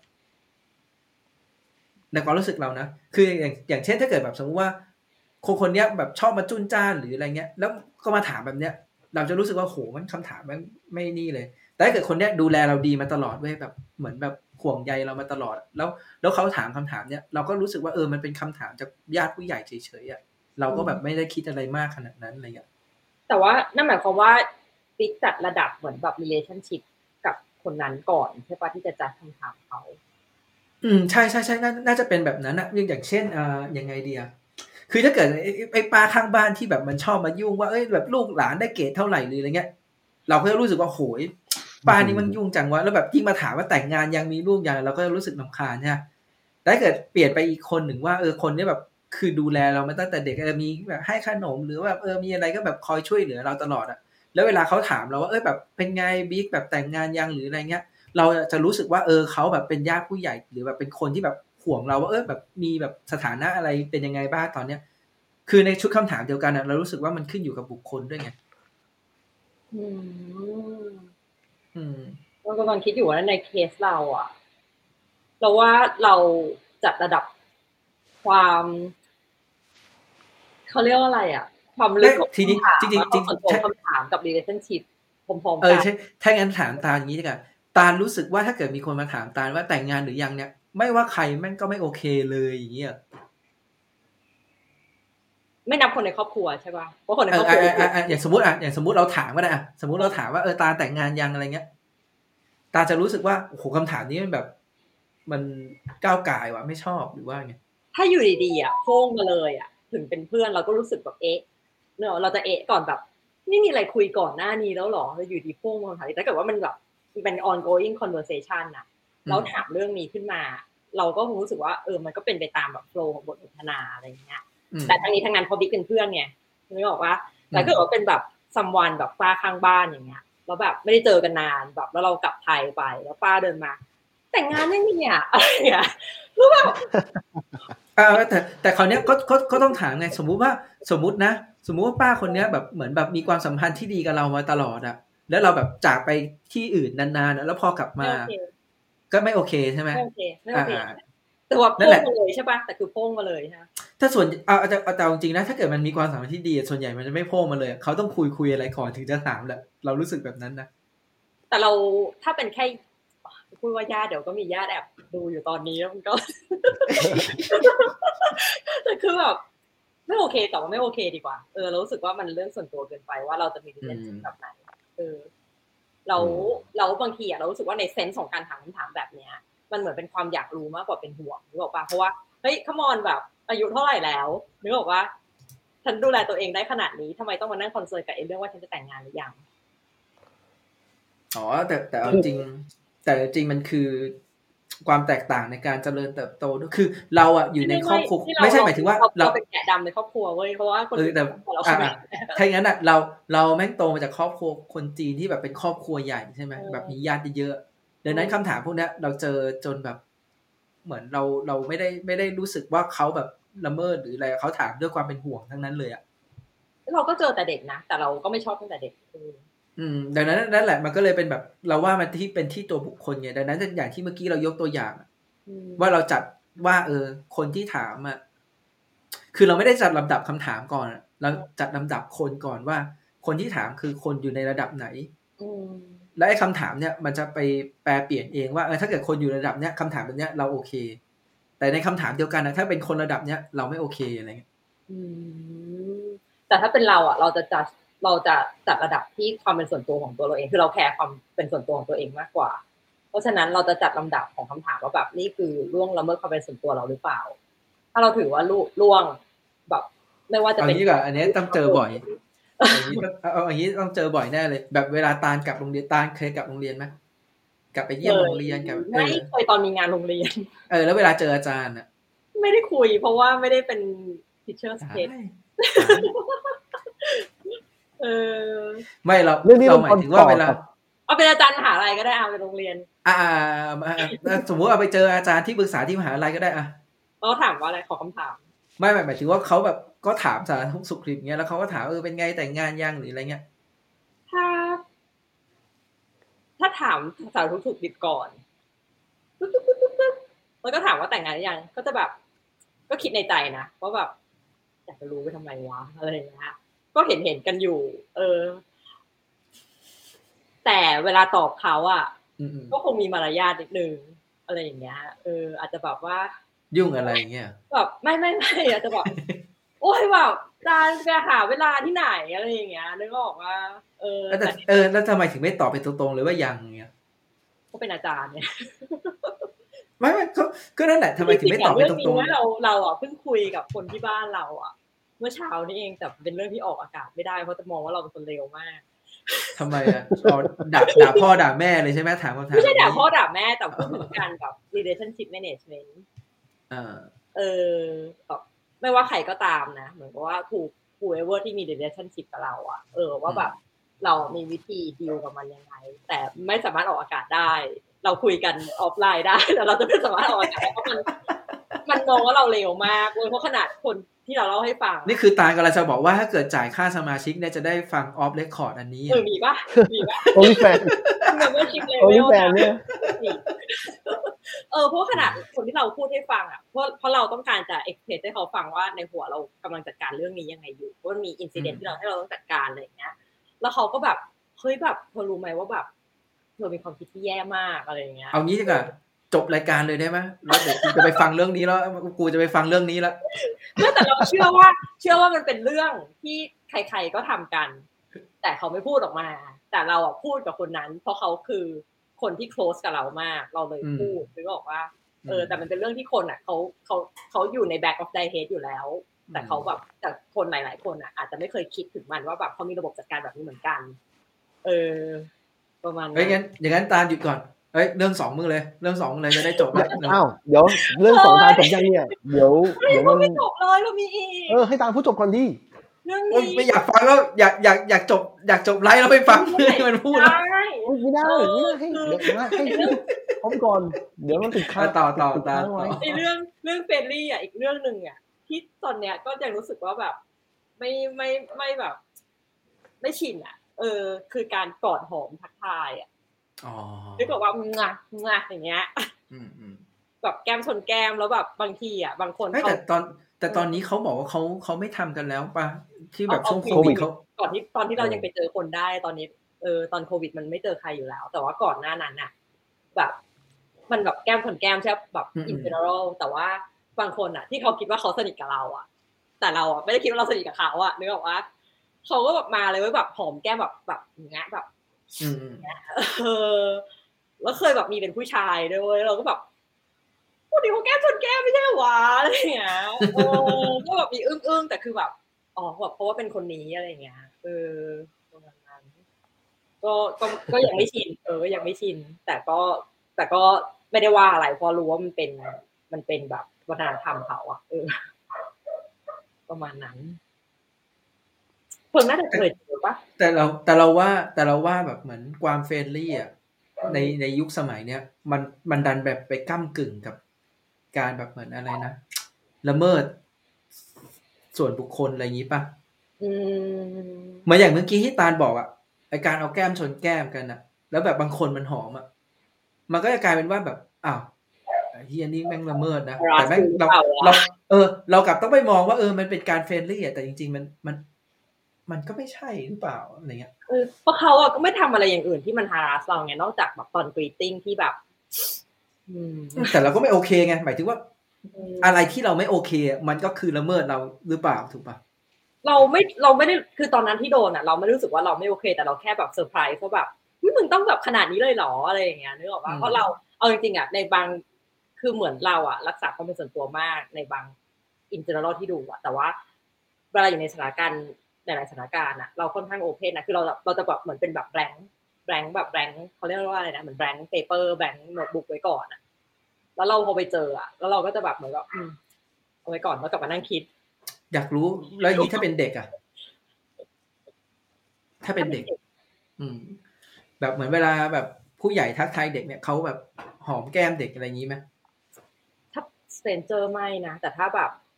แบบ close friend กันอะไรเงี้ยอ๋อ ไม่ก็เหมือนก็เหมือนอย่างนี้อย่างที่เมื่อกี้ตาลบอกเวลาเวลาเขาคิดติ้งกันนะคือเขาเอาแก้มชนแก้มหรือบางทีก็แบบมีหอมเงี้ยก็เลยอยากจะรู้ว่าถ้าเป็นเด็กเนี้ยอ๋อเขาไม่ผู้ใหญ่แก้มแก้มเขาจะกอดบางทีเออ เออจะกอดใช่ไหมอืมแล้วถ้าเกิดเด็กไม่อยากให้กอดอะเราไม่รู้อะเด็กก็จะบอกเองว่าไม่ไม่ชอบแต่คือเด็กที่นั่นสอนอยู่แล้วใช่ไหมว่าแบบไม่จะให้อะไรก็ให้พูดเลย ใช่ใช่เหมือนให้เขาเขาให้เคารพแบบตัวเองอะว่าแบบ ไม่อยากให้ใครมาโดนตัว ก็จะบอกว่าไม่ชอบอะไรอย่างเงี้ยแล้วแล้วของมึงอะเพิง ลูกมึงอะอ๋อบอกบอกลูกอยู่ ต้องพ่อแม่ต้องขอ เพราะว่าต้องการ consent เพราะว่าเขาอาจจะมีอารมณ์ที่ไม่ไม่ไม่อยากเอ่อแล้วไม่อยากโดนทำหอมอะไม่อยากโดนหอมเออหรือไม่อยากโดนกอดอย่างเงี้ย ขอ consent เพื่อให้เขาเคารพตัวเองเพื่อให้เขารู้จักร่างกายตัวเอง อันนี้เป็นเรื่องที่พ่อแม่ พ่อแม่คุยกันอยู่แล้ว เออ นี่ที่ก็ประมาณที่เห็นแบบเวลากูแชร์รูปลูกว่าถ่ายคู่ลูกคู่กับลูกอะนั่นคือกูก็ต้องขอลูกเหมือนกันนะขนาดว่าลูกกูเล็กๆเงี้ยบางทีกูก็ถามอาโกเซลฟี่ได้ไหมอะไรเงี้ย ถ้าเกิดวันไหนไม่อยากเซลฟี่อะคือแบบ อืมอืมแล้วก็เดินหนีหรือว่าอะไรเลยนะแต่ถ้าเกิดเราไม่ถามเงี้ยแล้วเรายกยกกล้องมาจะถ่ายอย่างเงี้ยถ้าเขาไม่อยากถ่ายเขาก็เดินหนีเลย อืมเออ อืมก็ประมาณนี้ อะข้อสองตาลจบยังแล้วก็ได้เฮ้ยเริ่มเริ่มโอเคเริ่มจับทางได้แล้วว่าเออจิ้มถูกแล้วอันนี้ข้อสองนะครับคือของกูข้อสองเนี่ยคือการที่การที่รัฐเนี่ยเข้าถึงง่าย รัฐของที่เนี่ยของนิวซีแลนด์เนี่ยเข้าถึงง่ายคุยแย่งในความหข้อมายที่ถามว่าเราไปยังไงนะแย่งเหรอเนี้ยเดี๋ยวตามไปคุยด้วยกันเลยก็ได้เพราะว่าตอนข้อสอง ข้อสองเนี่ยเดี๋ยวเดี๋ยวปิดรายการแล้วได้อยากคือออย่างนี้ยากรู้ว่าเข้าถึงง่ายขนาดไหน เออ เข้าถึงง่ายคืออย่างแรกเลยระบบออนไลน์อย่างที่บอกอะที่บอกว่าขยะเนี่ยเรื่องขยะเนี่ยที่เขาซื้อส่งส่งแอป ส่งพุชมาบอกเลยว่า ต้องเตรียมถังไหนเนี่ยหนึ่งนะรวมไปถึงการ verify ตัวเองอะมันจะมีระบบการที่คอย verify ตัวเองอย่างของไทยเนี่ยระบบที่เราคนไทยใช้เนี่ยคือการเซ็นสำเนาบัตรประชาชนใช่ป่ะสำเนาถูกต้องใช่ป่ะซึ่งเอาจริงๆแล้วอะมันก็ verify อะไรไม่ได้ แต่ว่าแต่ว่าเคสเคสเนี่ย คือระบบระบบกลางเนี่ยถ้าเกิด verify ว่าเรา login แล้วเนี่ยมันแสดงว่ามันเป็นเป็นเราแล้วมันคล้ายๆกับการใช้ digital signature กลายๆอะว่าว่าเราเป็นคนใช้นะ ไม่ใช่คนอื่นใช้ อะไรอย่างนี้เป็นต้น รวมไปถึงยังไงอะคือที่จะบอกอะเวลาเวลาที่เราเข้าถึงรัฐง่าย เพราะรัฐรัฐสร้างทางให้เราเข้าติดต่อได้ง่ายเนี่ย ส่วนหนึ่งเลยนะ เป็นเพราะว่ามันเป็นวิธีการที่รัฐมองว่าคนเราอะเป็นคนเป็นประชาเป็นประชากรที่แบบ เป็นประชากรที่แบบ ทัดเทียมกันนะไม่ใช่ว่าอืมไม่ไม่ใช่อีกคนนึงเป็นเจ้าเอ้ยอีกคนนึงเป็นนายอีกคนนึงเป็นบ่าวนึกออกไหมไม่ใช่คคืวาอมไม่สัมได้พันธ์มีที่เลแบบเวว่าลอะไรขนาดนั้น เออ ไม่ใช่ความสัมพันธ์ที่ว่ารัฐมองว่าตัวเองเนี่ย มึงต้องง้อกูนะ มึงต้องเข้ามาหากูนะ แล้วมึงต้องทำตามพิธีการหรือโปรโตคอลที่กูที่กูจัดสรรไว้นะ ถ้าไม่ได้ถ้าไม่ทำตามนี้กูจะไม่ให้มึงนะนึกออกไหมซึ่งไอ้เอ็นซเนี่ยมันตัดทิ้งไปเกือบหมดเลย แล้วก็ถ้าถ้าถ้ามีการนัดเจอกันแล้วเนี่ย แล้วไปตามคิวอะเราจะไม่ต้องรอนานขนาดชั่วโมงสองชั่วโมงเหมือนที่เราไปเจอเราไปรอที่เมืองไทยจะทุกอย่างระบบคิวมันค่อนข้างจะแม่นคือ คือมันค่อนข้างจะเลสเปกเวลาของคนของของของเราอะว่าเราก็มีเวลาเท่าเท่ากัน เราก็ไปนัดบ่ายสองก็ไปก่อนหน้าสักห้าที แล้วก็ไปถึงนัดก็เจอบ่ายสองอะไรอย่างนี้เป็นต้น ที่จะบอกว่าระบบเนี่ยมันทำให้เราอยู่ มันมันมันมันเป็น culture shock ที่เราเรารู้สึกดีที่ที่ที่ที่โอเค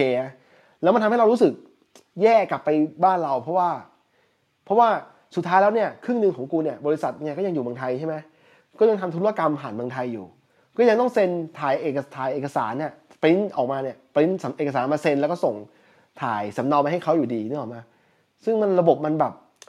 เออมันยุ่งยากกว่า แล้วอย่างเขาอาจจะรู้สึกว่าอย่งแฮกยากเปล่าเออเขารู้สึกว่าให้ยากแต่จริงๆแล้วมันง่ายไง ถ้ามันแค่เอกสารเซ็นสำเนาเนี่ย แล้วอย่างนี้ตามหลักจริงๆแล้วที่เราทำเนี่ยที่เราเซ็นเซ็นเอกสารแล้วถ่ายรูปถ่ายรูปไปเนี่ยเอาจริงแล้วมันปลอมง่ายขนาดที่ว่า เราอยู่คนละประเทศก็ทำได้เลยเนี่ยนึกออกไหมอืมอืมแล้วมันมีอย่างที่บอกว่า last respect เนี่ยคือการที่เรานำนำเข้าสินค้ามาเนี่ยจากต่างประเทศเนี่ย แล้วเผอิญรอบนั้นเนี่ยมันเป็นรอบเป็นหนังสือ เป็นหนังสือจำนวนมากหนังสือจำนวนมาก แล้วเขาสงสัยว่าเราอาจจะซ่อนยาเสพติดไว้หรือเปล่า เพราะว่าในช่วงเวลานั้นเนี่ยในส่งช่วเวจากลนั้นไทยหน่ะรือมันเปมีล่าข่าวที่ฮะ เออจากส่งจากส่งมาจากไทย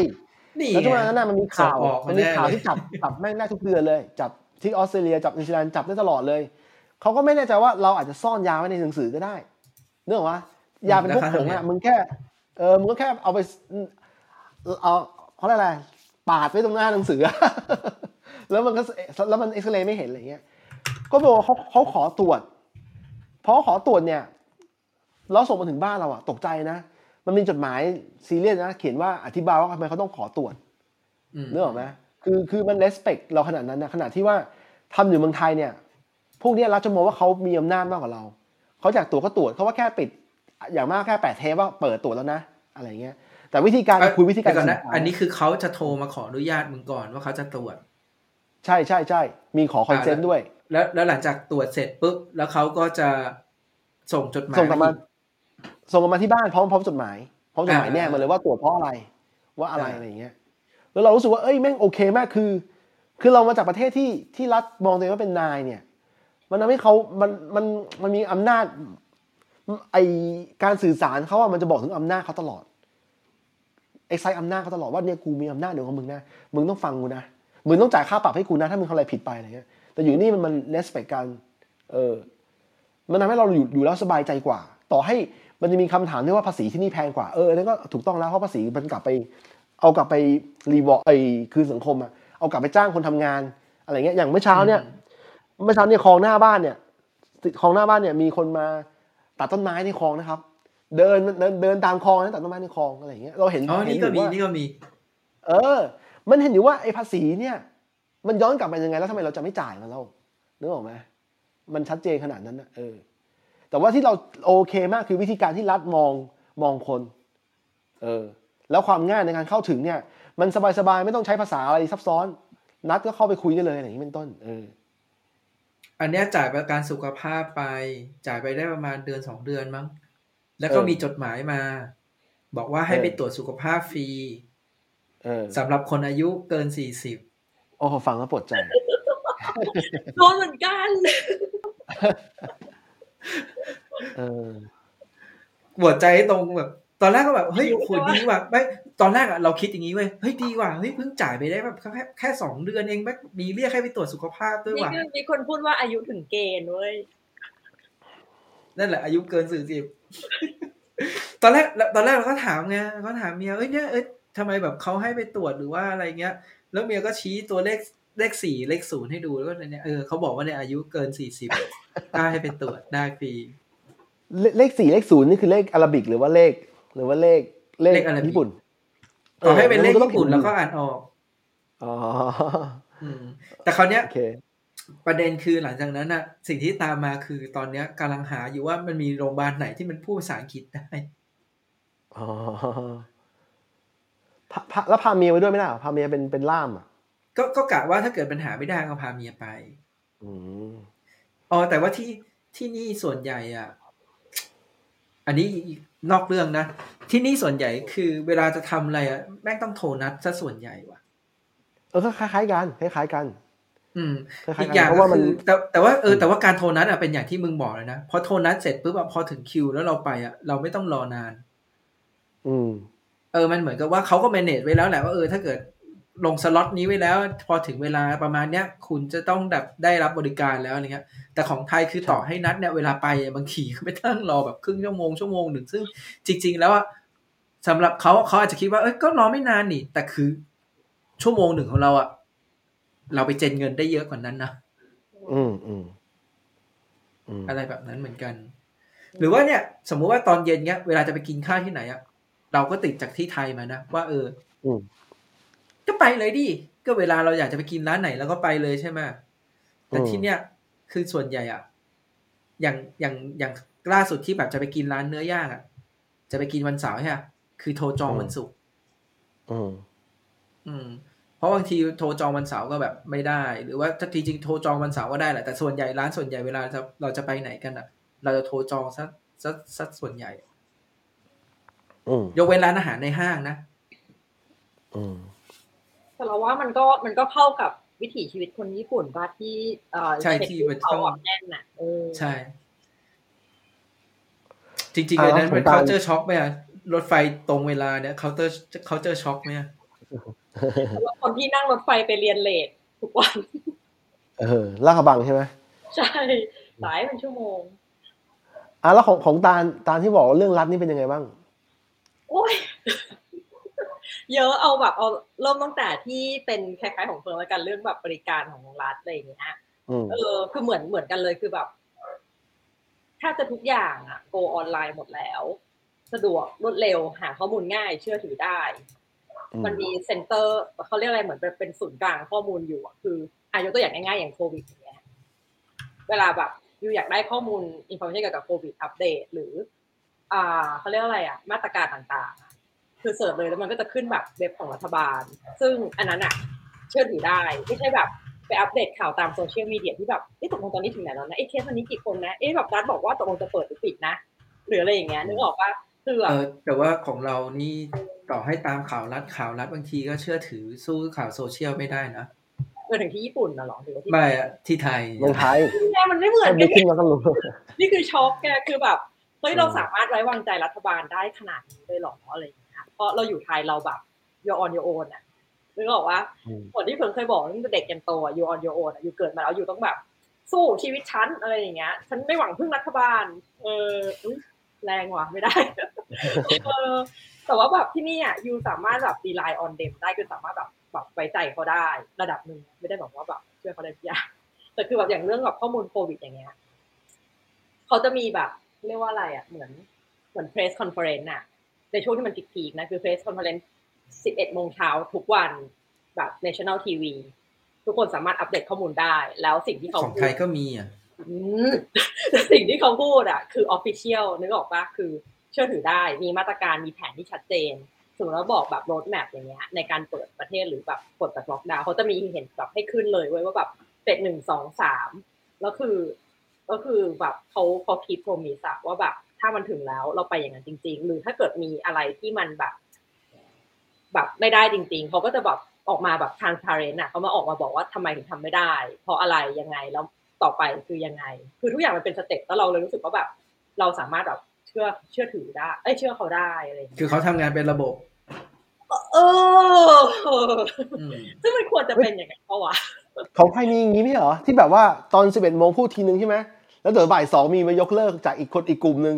กลุ่มแรกเนี่ยเป็นเป็นเป็นพวกหมอจากกระทรวงสาธารณสุข แล้วตอนบ่ายเนี่ยเป็นเป็นพวกกระทรวงจากจากรัฐบาลอะจากพวกไอ้คณะนายกอะไรเงี้ยออกมา cancel สิ่งสิ่งที่ตอน11โมงไม่ได้พูดคุยอกัย่านงเงี้ยก่อนเหรอไม่ได้คุยกันมาก่อน ไม่ได้คุยกันมาก่อนคือแบบอันเนี้ยคือเอาจเจอริงๆนะ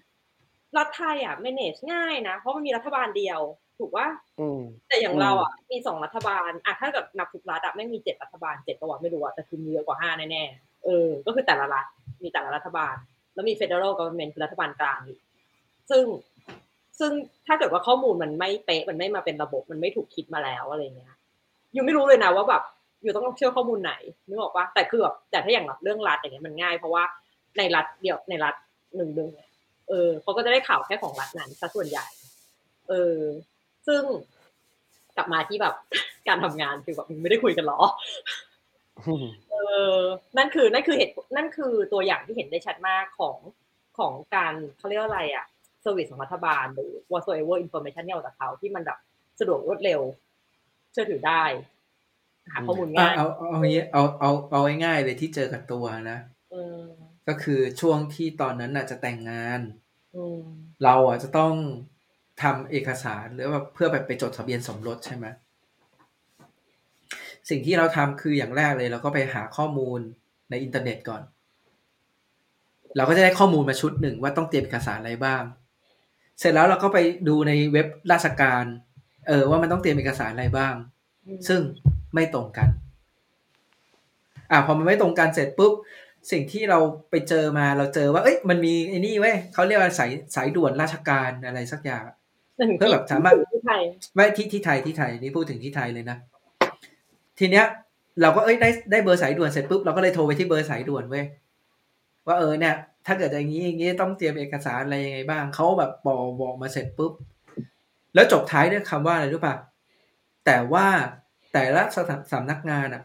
หมายถึงว่าไอ้ไอ้ที่จดทะเบียนสมรสมันคืออะไรสำนักงานเขตใช่ไหมเออเออเออ แต่ละสำนักงานอะ อาจจะมีการเรียกขอเอกสารที่ไม่เหมือนกันเออ แต่งงานนะไม่ใช่เก็บขยะ อะอืมทีนี้พอพอเสร็จแล้วเว้ยไอ้วันที่ไปไปที่สำนักงานเขตนั้นนะเราไปแต่งที่สำนักเขตบางรัก เพราะว่าเขาแนะนำมา ว่าที่เนี้ยมันจดทะเบียนระหว่างต่างชาติ คนคนไทยกับคนต่างชาติเยอะดังนั้นเขาแบบเหมือนเชี่ยวชาญอะไรอย่างเงี้ยอืมซึ่งไปถึงอะเขาก็ request เอกสาร อันนั้นจำไม่ได้นะ แต่เขา request เอกสารอะไรสักอย่างเว้ยที่ไม่มีในทั้งในเน็ต แล้วก็ไม่มีที่ไอ้ไอ้ call center บอก อ่า แต่แต่อันนั้นนะไม่เป็นไร เพราะว่าเรารู้ว่าแม่งราชการไทยมันเป็นยังไง คือเราเตรียมเอกสารไปเยอะมากเว้ยเตรียมไว้แบบมึงถ้าเอามึงเอาอันเนี้ยกูมีนะถ้ามีอันนี้มี อันนี้กูก็มีอะไรเงี้ยเอาอะไรบอกมา เออ แต่ว่าอย่าอย่าอย่าเกินจากนี้นะเพราะไม่ไม่มีแล้วอะไรเงี้ยเออมันเหมือนแบบเป็นการผลักภาระไปที่คนที่มาติดต่อเนี่ยว่าแบบ ไปหามาเองแบบเท่าที่หาได้ เท่าที่คิดออกแล้วไปเตรียมมา ถ้าเกิดว่าฉันขออะไรมากกว่านั้น มันก็คือความผิดเธอที่เธอหามาไม่ครบเองแม่คือคือหลักๆอะจริง ๆ แล้วอะถ้ามันมีข้อมูลส่วนกลางที่ทุกที่ใช้เหมือนกันอะแม่งจบแล้ว เราเราโอเคแล้ว เราก็เตรียมไปเท่านั้นอะอืมอืมแล้วแล้วในเวลาเอกสารเนี่ยมีอันบางอันที่บิ๊กรู้สึกว่ามันไร้สาระบ้างไหมที่เขาขออะหรือว่ามันเข้าใจได้หมด อืม เข้าใจได้หมด อะอันนี้เข้าอืมเข้าข้างหน่อยก็คือเข้าใจได้หมดอืมจะมีแค่ว่าเราเราไม่รู้ว่าทำไมต้องเอาพยานไปสองคนอืมอืมแล้วก็มันมีอ๋อเดี๋ยวก็นะอืมแต่ถ้าให้เอาพไม่ยาน ให้เอาพยานไปสองคน แล้วก็ให้เอาล่ามไปคนหนึ่งอืมเออ แต่ว่าไอ้พยานสองคนน่ะเราไม่เข้าใจ เพราะว่าถ้าเป็นที่ญี่ปุ่นอะ คือมันเซ็นกันสองคนประทับตาเสร็จปุ๊บส่ง แล้วคือตอนส่งมันไม่ต้องไปสั่งไม่ต้องไปสองคนด้วยนะ คือเมียไปคนเดียวไปยื่นเอกสารปึ้งจบโอเค เนี่ย มีจะแต่งงานกันแล้วนะ แต่คือที่ไทยอะเราต้องไปสองคนอ๋อเออ แล้วต้องพยพยานไปอีกสองคนด้วยกันสองคนแต่ละฝั่งหรือว่าสองคนอินโท a l in total in total นัดคนสี่คนไม่ใช่เรื่องง่ายเลยนะสำหรับคนอืมไม่ไม่และอีกคนคือล่ามห้าคนไม่ใช่เรื่องง่ายเลยนะสำหรับคนทำงาน อืม เขาไม่เห็นคุณค่าของเวลาของคน อืม เพียงเพราะว่ามันอยู่ในกฎหมายที่เขาลงเอาไว้แล้วว่าต้องมีพยานเพื่อเป็นรับรองอ๋อแต่ว่า แล้ว แต่ว่าอันนี้อันนี้อันนี้ไม่รู้ว่ายังไงนะแต่คือต้องรับบัตรคิวด้วยนะแล้วในหนึ่งวันเนี่ยคู่แต่งงานที่เป็นต่างชาติเนี่ยเขารับแค่สิบคู่ โอ้ไม่ต้องจองคิวต้องต้องต้องไปแต่แรกเอ่อเช้าๆเปล่ะเพื่อได้คิใช่วไปเร็วรับบัตรคิวคือเพต้องราะว่าไปถ้าเกิดว่าไปไปคิวสิบเอ็ดก็ไม่ได้ก็มึงก็ไปแต่งก็ไม่ได้เลย เออเสียเวลา อืม คือเราแพลนชีวิตไม่ได้เลยดีอย่างเงี้ยอืม แต่ว่าอันนั้นมันก็แบบต้องเท่าไหร่ห้าห้าปีแล้วเออแต่เราว่าเชื่อว่าตอนนี้อาจจะมีแอปแล้วก็ได้เฮ้ยพูดถึงพูดถึงว่าแบบเปลี่ยนไปยังไงเรื่องการบุ๊กิ้งนี่คือแบบเพิ่งเจอมาสดๆร้อนๆด้วยเพราะว่าเราอะอยู่นี่มานานจนบัตรประชาชนหมดอายุ กลับบ้านไม่ได้ไงแล้วทีเนี้ย เราก็เลยแพลนว่าถ้าเรากลับไทยครั้งต่อไปอะเรา จะไปทำบัตรประชาชนถูกปะเดี๋ยวบัตรประชาชนอีกเรื่องหนึ่งแต่เดี๋ยวขอขอเสร็จไว้ก่อน เออไม่ไหนก็พูดแล้วมันนึกออกไงคือแบบ เรื่องแบบ การเข้าไปทำบัตรประชาชนอะคือเมื่อก่อนอะอยู่ก็แค่ walk in เข้าไปปะแล้วก็บอกว่าจะมาทำบัตรประชาชนค่ะเขาก็อ่าโอเคไปนั่งรออะไรอย่างเงี้ย แต่ว่าล่าสุดอะที่เรารู้เพราะว่ามันมีโควิดมั้งเราก็เลยบอกว่า เนี่ย อยู่ต้องจองออนไลน์มาก่อน แล้วถึงมาทำบัตรประชาชนได้ เออ ซึ่งเพื่อนเราเว้ยแล้วซึ่งซึ่งซึ่งข้อมูลเนี้ยมันไม่ได้เป็นข้อมูลที่แบบประกาศแบบให้รู้โดยทั่วกันอะ unless you แบบต้องการทำบัตรประชาชนถึงรู้ว่าแบบอ๋อมันมันมันต้องทำแบบนี้ ถึงแม้แต่คนที่ต้องการทำแบัตรประชาชนบางคนก็ไม่รู้อย่างเพื่อนเราอย่างเงี้ยแบัตรประชาชนอายุเหมือนกันเว้ยก็จะไปทำปุ๊บพอไปถึงเขาบอกว่าอ๋อแบบไม่ได้ค่ะตอนนี้จำกัดจำกัดจำนวนคนต่อวันอะไรอย่างเงี้ย ต้องจองมาก่อนถึงจะทำได้เขาก็อะโอเคค่ะงั้นจองค่ะ อะไรเงี้ยสำหรับวันที่ว่างที่เร็วที่สุดเขาก็อ๋อจองตรงนี้ไม่ได้ค่ะ ต้องจองออนไลน์ โอ้อ้าวถ้างั้นจองออนไลน์ให้หน่อยสิคะ ไม่ค่ะต้องไปจองเองค่ะ อะคนต่อไปอ่าไอซีเออคือแล้วแบบนึกออกว่าคือแบบ นี่ของเราเจออันนี้เป็นหน่วยงานที่เขาทำเกี่ยวกับไอ้พวกใบขับขี่อะไอ้อ๋อออะไรวะกรมขนส่งเอ่อคนคนคนคนขนส่งเออใช่กรมขนส่งแล้ว แล้วไอ้ช่วงไอ้ช่วงโควิดอะมันปิดใช่ไหมอืม แต่ว่าเราไปต่างจังหวัด ซึ่งเราเปิดเขามีให้ให้จองในแอปเว้ยทีเนี้ยเราดูว่าที่เพชรบุรีมันมีให้จอง เออแล้วก็กดจอง พอจองไปเสร็จปุ๊บพอถึงวัน เราก็ขับรถไป พอไปถึงปุ๊บเขาบอกว่า เออไม่ได้ให้บริการนะ แล้วก็ไอ้ที่ในแอปอะมันไม่ยอมอัปเดตของของจังหวัด จริง ๆ คือจังหวัดอะแว่งแบบปิดไม่ได้ให้บริการอยู่ เราก็รู้สึกว่าอ้าวไอ้ไอ้นี่ของแบบของราชการแบบของออฟฟิเชียลด้วยนะเออแล้วมึงไม่อัปเดตแล้วให้กูเชื่อใครวะเนี่ยอืมแล้วตกลงทำไง ก็ทำอะไรไม่ได้ค่ะก็ก็ต้อไปงรอเออก็ต้องไปรอวันที่ไปใหม่ได้ ก็คือต้องแบบเข้าแอปไปบุ๊กใหม่ แล้วก็ไปใหม่ คือต้องถามเขาก่อนว่าแล้วตกลงมึงเปิดวันไหน เออกูจะได้ไปจองไอ้วันนั้นก็เป็นวายเออ ภาพรวมอะมันใช้ชีวิตยากกว่าจริงๆใช้ชีวิตยากกว่ามันเหมือนจะง่ายกว่า แต่จริงแล้วมันยากกว่า มันแล้วคือเพอเออนี่คนคือปกติคนเราเนี่ยมันไม่ติดต่อพวกนี้ทุกวันอยู่แล้วไง มันก็เลยมองมันเป็นอีเวนท์ที่แบบ ที่แบบเดือนละครั้งปีละครั้งสองสองครั้งอะไรเงี้ยแล้วก็ลืมลืมมันไปซะแต่ว่า พอมาอยู่ต่างประเทศแล้วมันดีกว่า แล้วมันง่ายกว่า แล้วมันจะรู้สึกได้ทันทีว่าโอ้โหแม่งทำไมไทยไม่ทำแบบนี้บ้างอะไรเงี้ยไม่แต่ทั้งที่จริงอะแต่ที่เออออกไปแต่ที่บอกว่าสถานทูตไทยที่นิวซีแลนด์บอกว่าถ้าคนไทยอยากจดทะเบียนสมรสต้องมีหนังสือรับรองสภาพความโสดเนี่ยคือตอนนั้นน่ะ ไม่แต่เอาจริงๆคือตอนนั้นที่จะแต่งงานน่ะเออเมียก็ต้องไปขอจากสถานเที่ยวญี่ปุ่นนะเป็นหนังสือรับรองความโสดมา เขาเช็คยังไงอะเช็คแบบ police เช็คเช็คแบบเขาเขาคงไปเช็คเอกสารที่ญี่ปุ่นแหละว่าเออมันมีเคยมีการจดทะเบียนสมรสอะไรที่ญี่ปุ่นหรือเปล่าอะไรเงี้ยอ๋อเออ แต่อันเนี้ยไม่ไม่ไม่ไม่ไม่ชัวร์ว่าถ้าเป็นแบบคน เออ แต่อันนี้มันคือคนไทยกับคนญี่ปุ่นอะมันเลยต้องมีรับรองอะอ๋อโอ้วุ่นวายอะอืมอ๋อแล้วเมื่อกี้เว้ยนึกได้อีกอย่างเรื่องบัตรประชาชนเว้ยคือจน จนถึงตอนเนี้ย เราก็ยัง question อยู่ว่าบัตรประชาชนอะกับใบขับขี่อะบางทีเรารู้สึกว่ามันสำคัญคือเราอาจจะอยู่ที่นี่จนชินไงเพราะว่าไอดีของของคนที่เนี่ย คือ either passport or driving license ก็คือใบขับขี่หรือ passport อืมเออ หรือว่าถ้าถ้า in case ถ้า you ไม่ได้มีทั้งสองอย่าง มันก็อาจจะ ถ้าจำไม่ผิดมันจะมีเหมือนใบรับรองอีกแบบหนึ่งที่จะออกให้แบบเป็นการ์ดอะเหมือนแบบจะได้แสดง ID ได้ แต่เราจำไม่ได้นะอาจจะเป็นแค่ age มั้งที่เอาไว้เข้าผับเข้าบาร์อะไรเงี้ยบอกว่าอายุเกิน เออ แต่คือ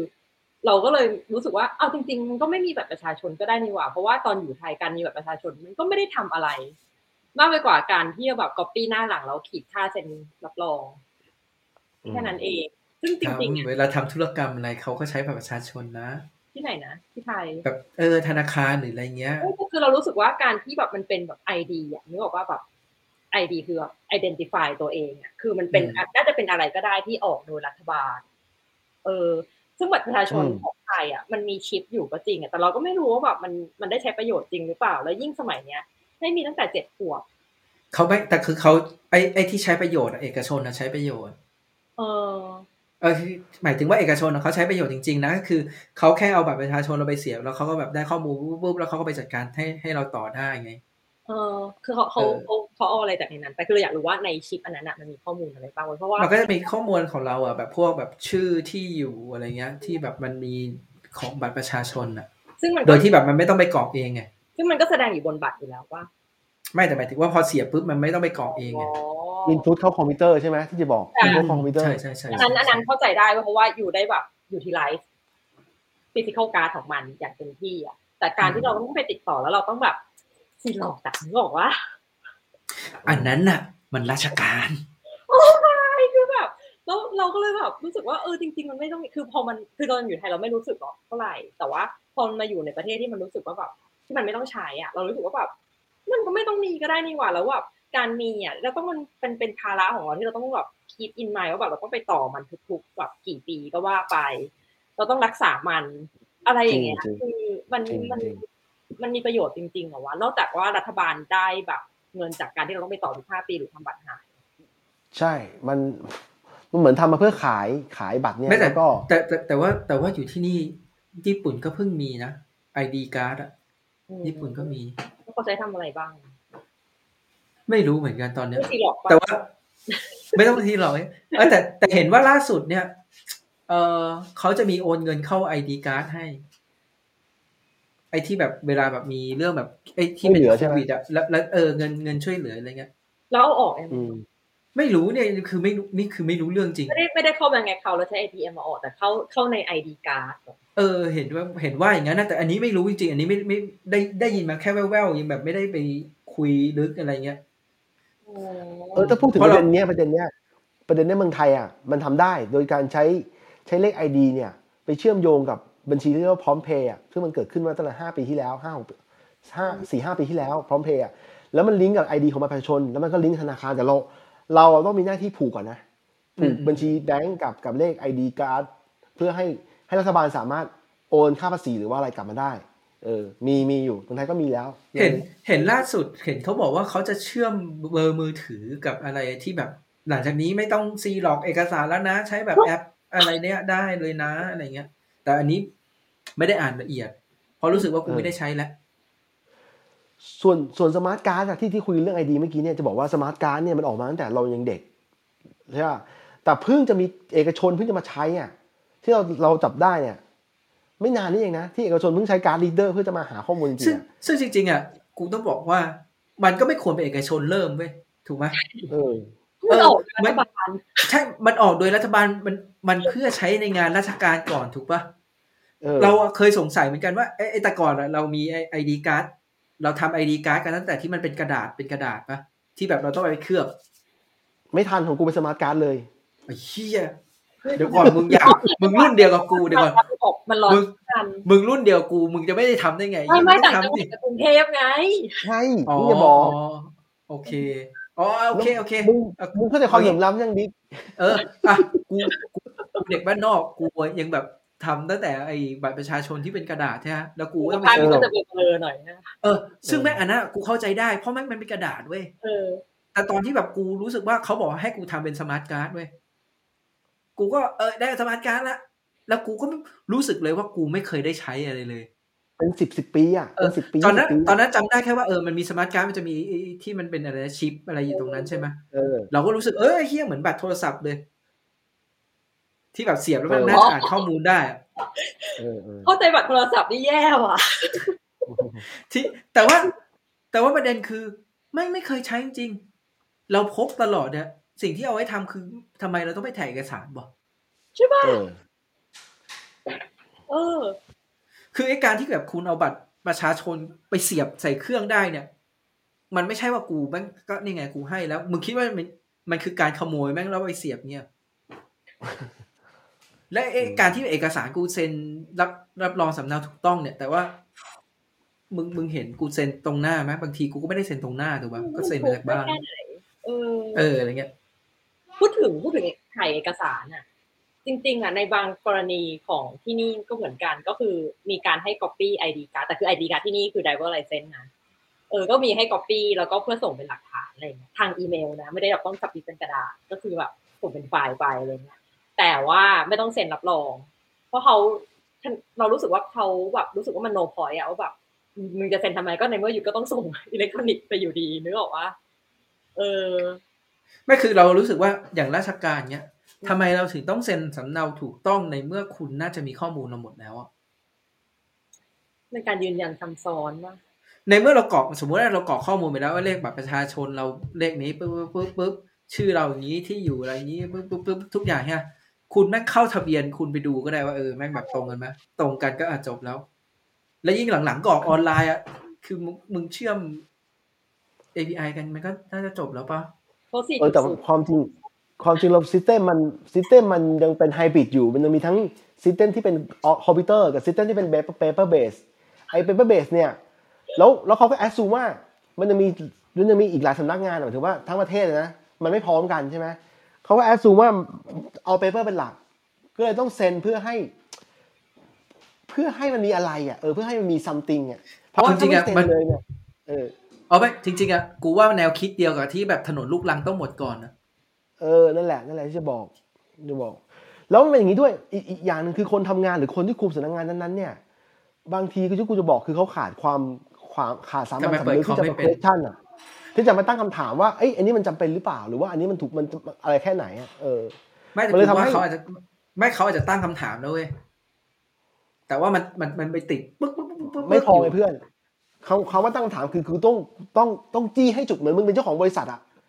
ถ้ามึงไม่ตั้งมึงไม่ลงมือทำอะแล้วใครจะลงมือให้มึง เข้าใจว่าคือคือแค่แค่ตั้งคำถามแล้วไปถึงเจ้านายเจ้านายไม่เอาด้วยนี่ก็จบนั่นคือก็คือจะไม่พอไงไม่ไม่ต้องบางทีอะต้องไอ้เจ้าไปนายเนี่ยมันก็ตั้งคำถาม แต่ว่าเจ้านายเองเนี่ยพอมันขึ้นไปมันเจอตันอยู่ข้างบนเออหรือเปล่านั่นแหละมันต้องไฟท์ให้สุดถ้าในความคิดกูอะคือสมมติถ้ากูเป็นเจ้าของบริษัทที่เที่ยวประเทศไทยอะแล้วกูเจอแบบเนี้ยกูจะบอกว่ามึงอย่างนี้มึงไม่ได้ เพราะว่า ถ้าเป็นอย่างนี้ต่อไประบบมันจะไม่ทำงาน แล้วมันจะมันก็เข้าเห็นสู่ซีโอแล้วนี่มันจะเข้าสู่มันภาก็วะเห็นที่แบบว่า CEO ถดถอยอะนึกออกป่ะเพราะว่าเพราะว่าคนไม่สามารถ question อะไรได้เลยอะแล้วมันแล้วแล้วจะแล้วมันจะทำงานยังไงกันต่อ มันเป็นการเพิ่มงานไง ถ้าเกิดเรามีคำถาม ก็ทำทุกเอวันอนั่นแหละก็โอเคอยู่แล้วป้าก็เลื่อนขั้นไปตามอายุงานเออมันเป็นระบบที่ที่ปัดให้คนแบบปัดปัดภาระปัดความรับผิดชอบอะถ้าไม่ต้องตั้งคำถามไม่ต้องไม่ต้องเปลี่ยนแปลงอะไรก็ไม่ต้องทำอะไรใหม่ ก็ปล่อยให้มันรันไปตามนั้นทำให้ทุกวันเนี้ยคนจะต้องเซ็นเซ็นสำเนาถูกต้องอยู่ซึ่ง ถ้าคุณไม่อยากเซ็นอะคุณต้องไฟท์ให้สุด ไฟท์ให้สุดอะเออเพราะไม่งั้นมันไม่มีใครมาเปลี่ยนให้เราอยู่ดีที่เคยบอกอะ